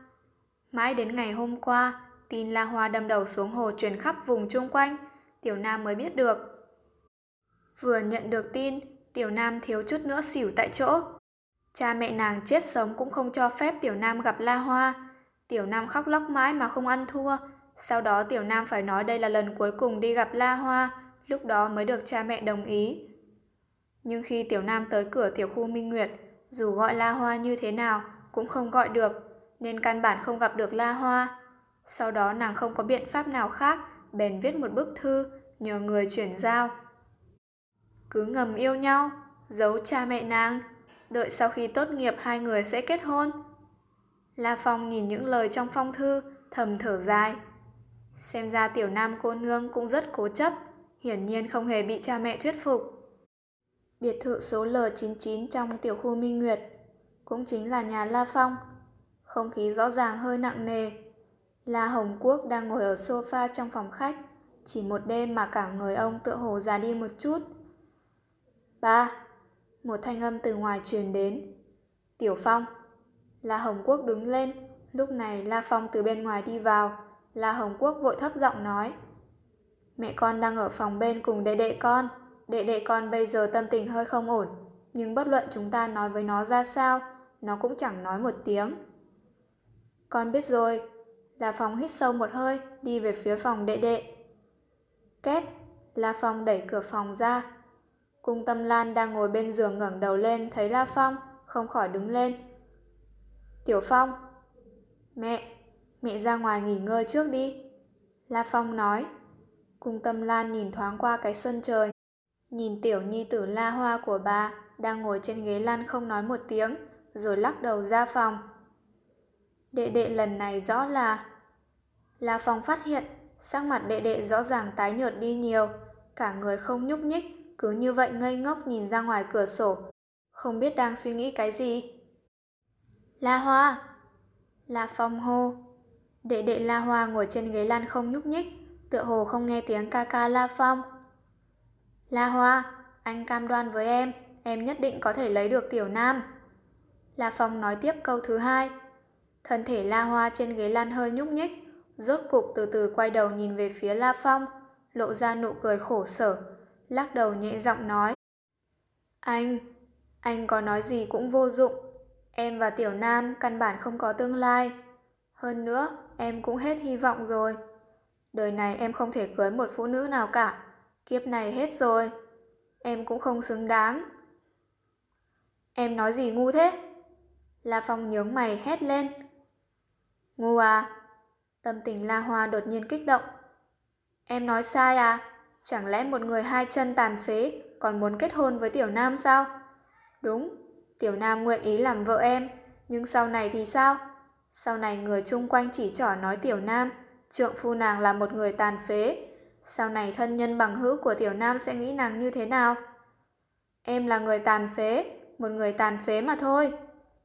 Gả cho em, Tiểu Nam và cha mẹ nàng đều sẽ không còn mặt mũi nào gặp thân nhân bằng hữu. Hơn nữa bị người ta xì xầm chỉ trỏ. Cho dù em có thành đạt, người khác cũng sẽ cho rằng Tiểu Nam là muốn thành đạt mới cưới một người tàn phế. La Hoa lắc đầu. Em không muốn. Tiểu Nam là cô gái tốt. Em không muốn sau này nàng sẽ bị người ta xì xầm chỉ trỏ, bị người ta xem thường. Em không muốn hại nàng. Em cưới ai chính là hại người đó. Không bằng cả đời em không cưới. Em là một người tàn phế, còn mong gì tới bạn gái, mong gì tới kết hôn. La Hoa khẽ mỉm cười, nụ cười như điên rồ. Chát! Một cái tát vang lên, quất vào mặt La Hoa, làm La Hoa cả người không khỏi lảo đảo. Thiếu chút nữa ngã lăn khỏi ghế, một vệt máu chảy ra từ khóe miệng La Hoa. Anh! La Hoa sửng sốt. Nhiều năm qua, từ nhỏ đến lớn, La Phong từ trước đến giờ không đánh em. Đồ nhu nhược! La Phong trông mặt rất khó chịu. Có bao nhiêu nhân vật tàn nhưng không phế, cuối cùng làm ra những việc chấn động. Cho dù là chiến thần, có Úc Dương ở cơ sở Giang Nam Thị chúng ta, từ bé đã mất đi song trưởng, nhưng hắn chỉ dựa vào hai chân, có được thanh danh đại phủ, Úc Dương. Chân hắn có thể so với một cái búa. Trong cộng đồng vũ giả cũng có rất nhiều ví dụ tương tự, chứ đừng nói là trong những người thương. La Phong vừa nói thế, đệ đệ La Hoa lại biến sắc. La Hoa đương nhiên biết những ví dụ về tàn nhưng không phế. Từ nhỏ đến lớn, hắn đã xem qua không biết bao nhiêu hình mẫu ấy. Hắn có thể một hơi nói ra hơn trăm người như vậy. Đây là thư bạn gái gửi cho em. Em xem đi. La Phong đưa thư ra. La Hoa nhận thư vẻ chần chờ, rồi mở ra nhìn một chút. Vừa mới xem qua, vẻ mặt hắn bắt đầu biến hóa. Kết hôn. Tiểu Nam là cô gái tốt, có thể được sống với nàng, em có nằm mơ cũng mong muốn. Nhưng em không muốn tương lai có người sau lưng xì xầm nói xấu nàng. Thật đó, em không muốn. La Hoa buông tờ thư, không kìm được chảy nước mắt, rơi xuống trên tờ thư. La Hoa ngẩng đầu nhìn về phía La Phong. Anh, em chỉ cần tương lai có thể trộm nhìn Tiểu Nam sống những ngày tốt lành là đủ rồi, đủ lắm rồi. Ngươi sống với nàng, đó mới là việc tốt với ngươi và người khác. La Phong quát khẽ. Nhưng mà em là...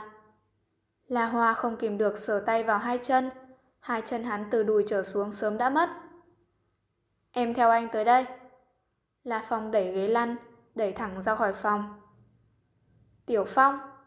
Ngoài phòng La Hồng Quốc, Cung Tâm Lan đều chấn động. Con nói vài việc với La Hoa. Hai tay La Phong dùng sức một chút, đã nâng bổng ghế lăn của đệ đệ, nhanh chóng đưa đệ đệ lên phòng media lầu hai. Trong phòng media. Anh. La Hoa nhìn La Phong. Em nhìn lên màn hình ấy. La Phong đồng thời phát ra mệnh lệnh điều khiển bằng âm thanh. Mở ra. Tích, tích. Máy chiếu hình nhanh chóng bắn ra luồng sáng, chiếu vào màn hình trên vách tường. Còn La Phong thì ngồi trên sofa, gõ bàn phím cảm ứng không dây, tiến vào diễn đàn vũ giả cấp chiến tướng trong gia đình cực hạn. Hơn nữa nhập vào mấy chữ sinh mạng thủy để tìm các bài viết liên quan. Trong diễn đàn có rất ít người thảo luận về sinh mạng thủy. Vì món đồ đó quá hiếm, đám vũ giả cấp chiến tướng cơ hồ không ai có thể mua được, nên đương nhiên tin tức rất ít, nhưng cũng có mười mấy bài liên quan. La Phong bấm vào một bài, lúc trước La Phong từng xem qua mười mấy bài này rồi. Hắn đương nhiên đã từng thu thập những tư liệu có liên quan tới sinh mạng thủy. Đây là... La Hoa sững sờ. Em xem bài viết, xem kỹ vào. La Phong lạnh lùng nói. La Hoa quay đầu nhìn lại. Những gì mà bài viết đó nói về sinh mạng thủy cũng không dài lắm, nhưng cũng nói vài điều về sự chân quý của vật liệu và công hiệu của sinh mạng thủy. Đương nhiên nó cũng nhắc tới giá đấu giá lần trước. Sinh mạng thủy cực kỳ hiếm, có giá mà không có hàng, mỗi một lần xuất hiện, phần lớn đều phải đấu giá. Lấy tinh phách của con quái thú vượt qua cấp lãnh chúa, quái thú cấp ét ét vương cấp, tên là Địa Long Vương làm vật liệu chính, có thể làm cho tay cụt mọc lại, chân cụt dài ra, chỉ cần không chết, tàn phế dù nghiêm trọng tới mấy cũng có thể mọc ra được. La Hoa bị những lời miêu tả trong bài này làm sững sờ, đồng thời mắt hắn cũng lóe sáng. Bất luận là vật liệu chế biến hay công hiệu của nó, có giá nhưng không có hàng. Phần sinh mạng thủy gần đây nhất bán ra ba trăm ức hoa hạ tệ. La Hoa chấn động vô cùng, giống như bị một thùng nước lạnh tưới vào người. ba trăm ức! La Hoa chuyên môn nghiên cứu tài chính và đầu tư cổ phiếu nên hiểu rõ về kinh tế. Hắn hiểu rõ ba trăm ức hoa hạ tệ là một khoản tiền lớn như thế nào. Thấy rồi chứ, chân em gãy rồi, nhưng chỉ cần phục dụng một phần sinh mạng thủy là có thể mọc ra lại. Đến lúc đó, em có thể đứng lên, phải tự tin đứng trước mặt Tiểu Nam, đứng trước mặt cha mẹ Tiểu Nam. Tuy La Phong nói như vậy, nhưng La Hoa lại lắc đầu. Anh, ba trăm ức lận. Đúng, Hoa Hạ Quốc chúng ta cũng có siêu phú hào, tài sản gần ngàn ức, nhưng đó là giá danh nghĩa thôi. Đầu tiên, cổ phiếu hắn cũng có hạn chế, đã không có quyền bán toàn bộ. Tiếp theo, cho dù có quyền bán, khi bán một lượng cổ phiếu lớn ra chợ, tuy có giá trị gần ngàn ức, nhưng cuối cùng chỉ có thể bán được bốn trăm năm mươi ức là may lắm rồi. La Hoa lắc đầu. ba trăm ức tiền mặt, lướt mắt nhìn cả Hoa Hạ Quốc, người có thể bỏ ra nhiều tiền mặt như vậy quả vô cùng ít ỏi.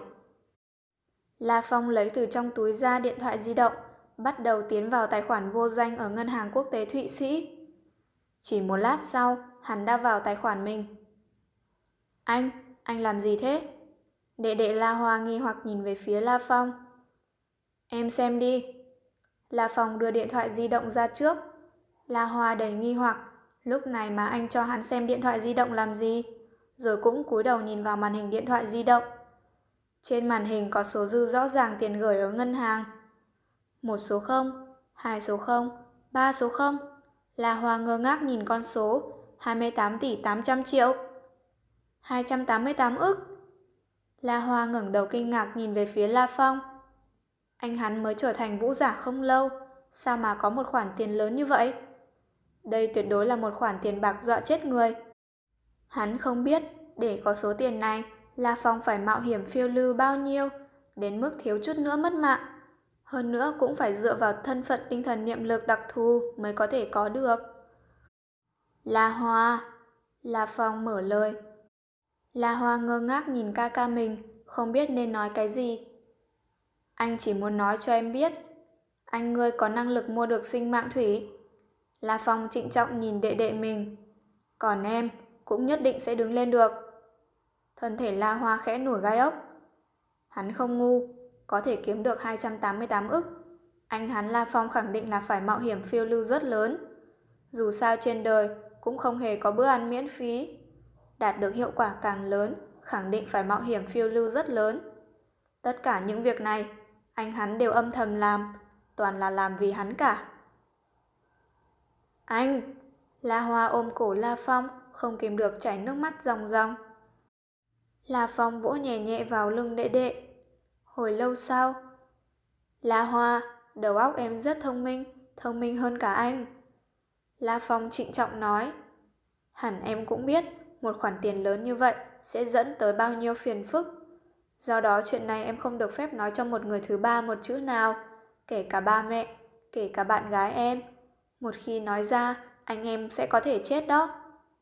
La Hoa giật bắn người. Em chết cũng không nói. Anh, em không muốn anh mạo. Yên tâm, La Phong cười. Nói những lời đó cũng để La Hoa biết việc này nghiêm trọng mà thôi. Kỳ thật, khoản tiền này, hai vợ chồng đại chiến thần cao cấp ngốc thứ độc hạt cũng không tra được. Cho dù đệ đệ mình ngu ngốc nói ra, làm gì có mấy người tin. La Hoa, anh nói rồi, anh sẽ làm cho em đứng một cách tự tin trước mặt cô nương Tiểu Nam đó, đứng thẳng trước mặt cha mẹ nàng. Anh nói được sẽ làm được. La Phong nhẹ giọng nói. Ừm, La Hoa gật đầu thật mạnh. Hắn biết, e rằng cả đời hắn sẽ không quên được. Ca ca hắn ép hắn vào phòng media, cho hắn xem số dư gửi ngân hàng kinh người trên điện thoại di động. Cũng không quên được những gì ca ca hứa hẹn cho hắn.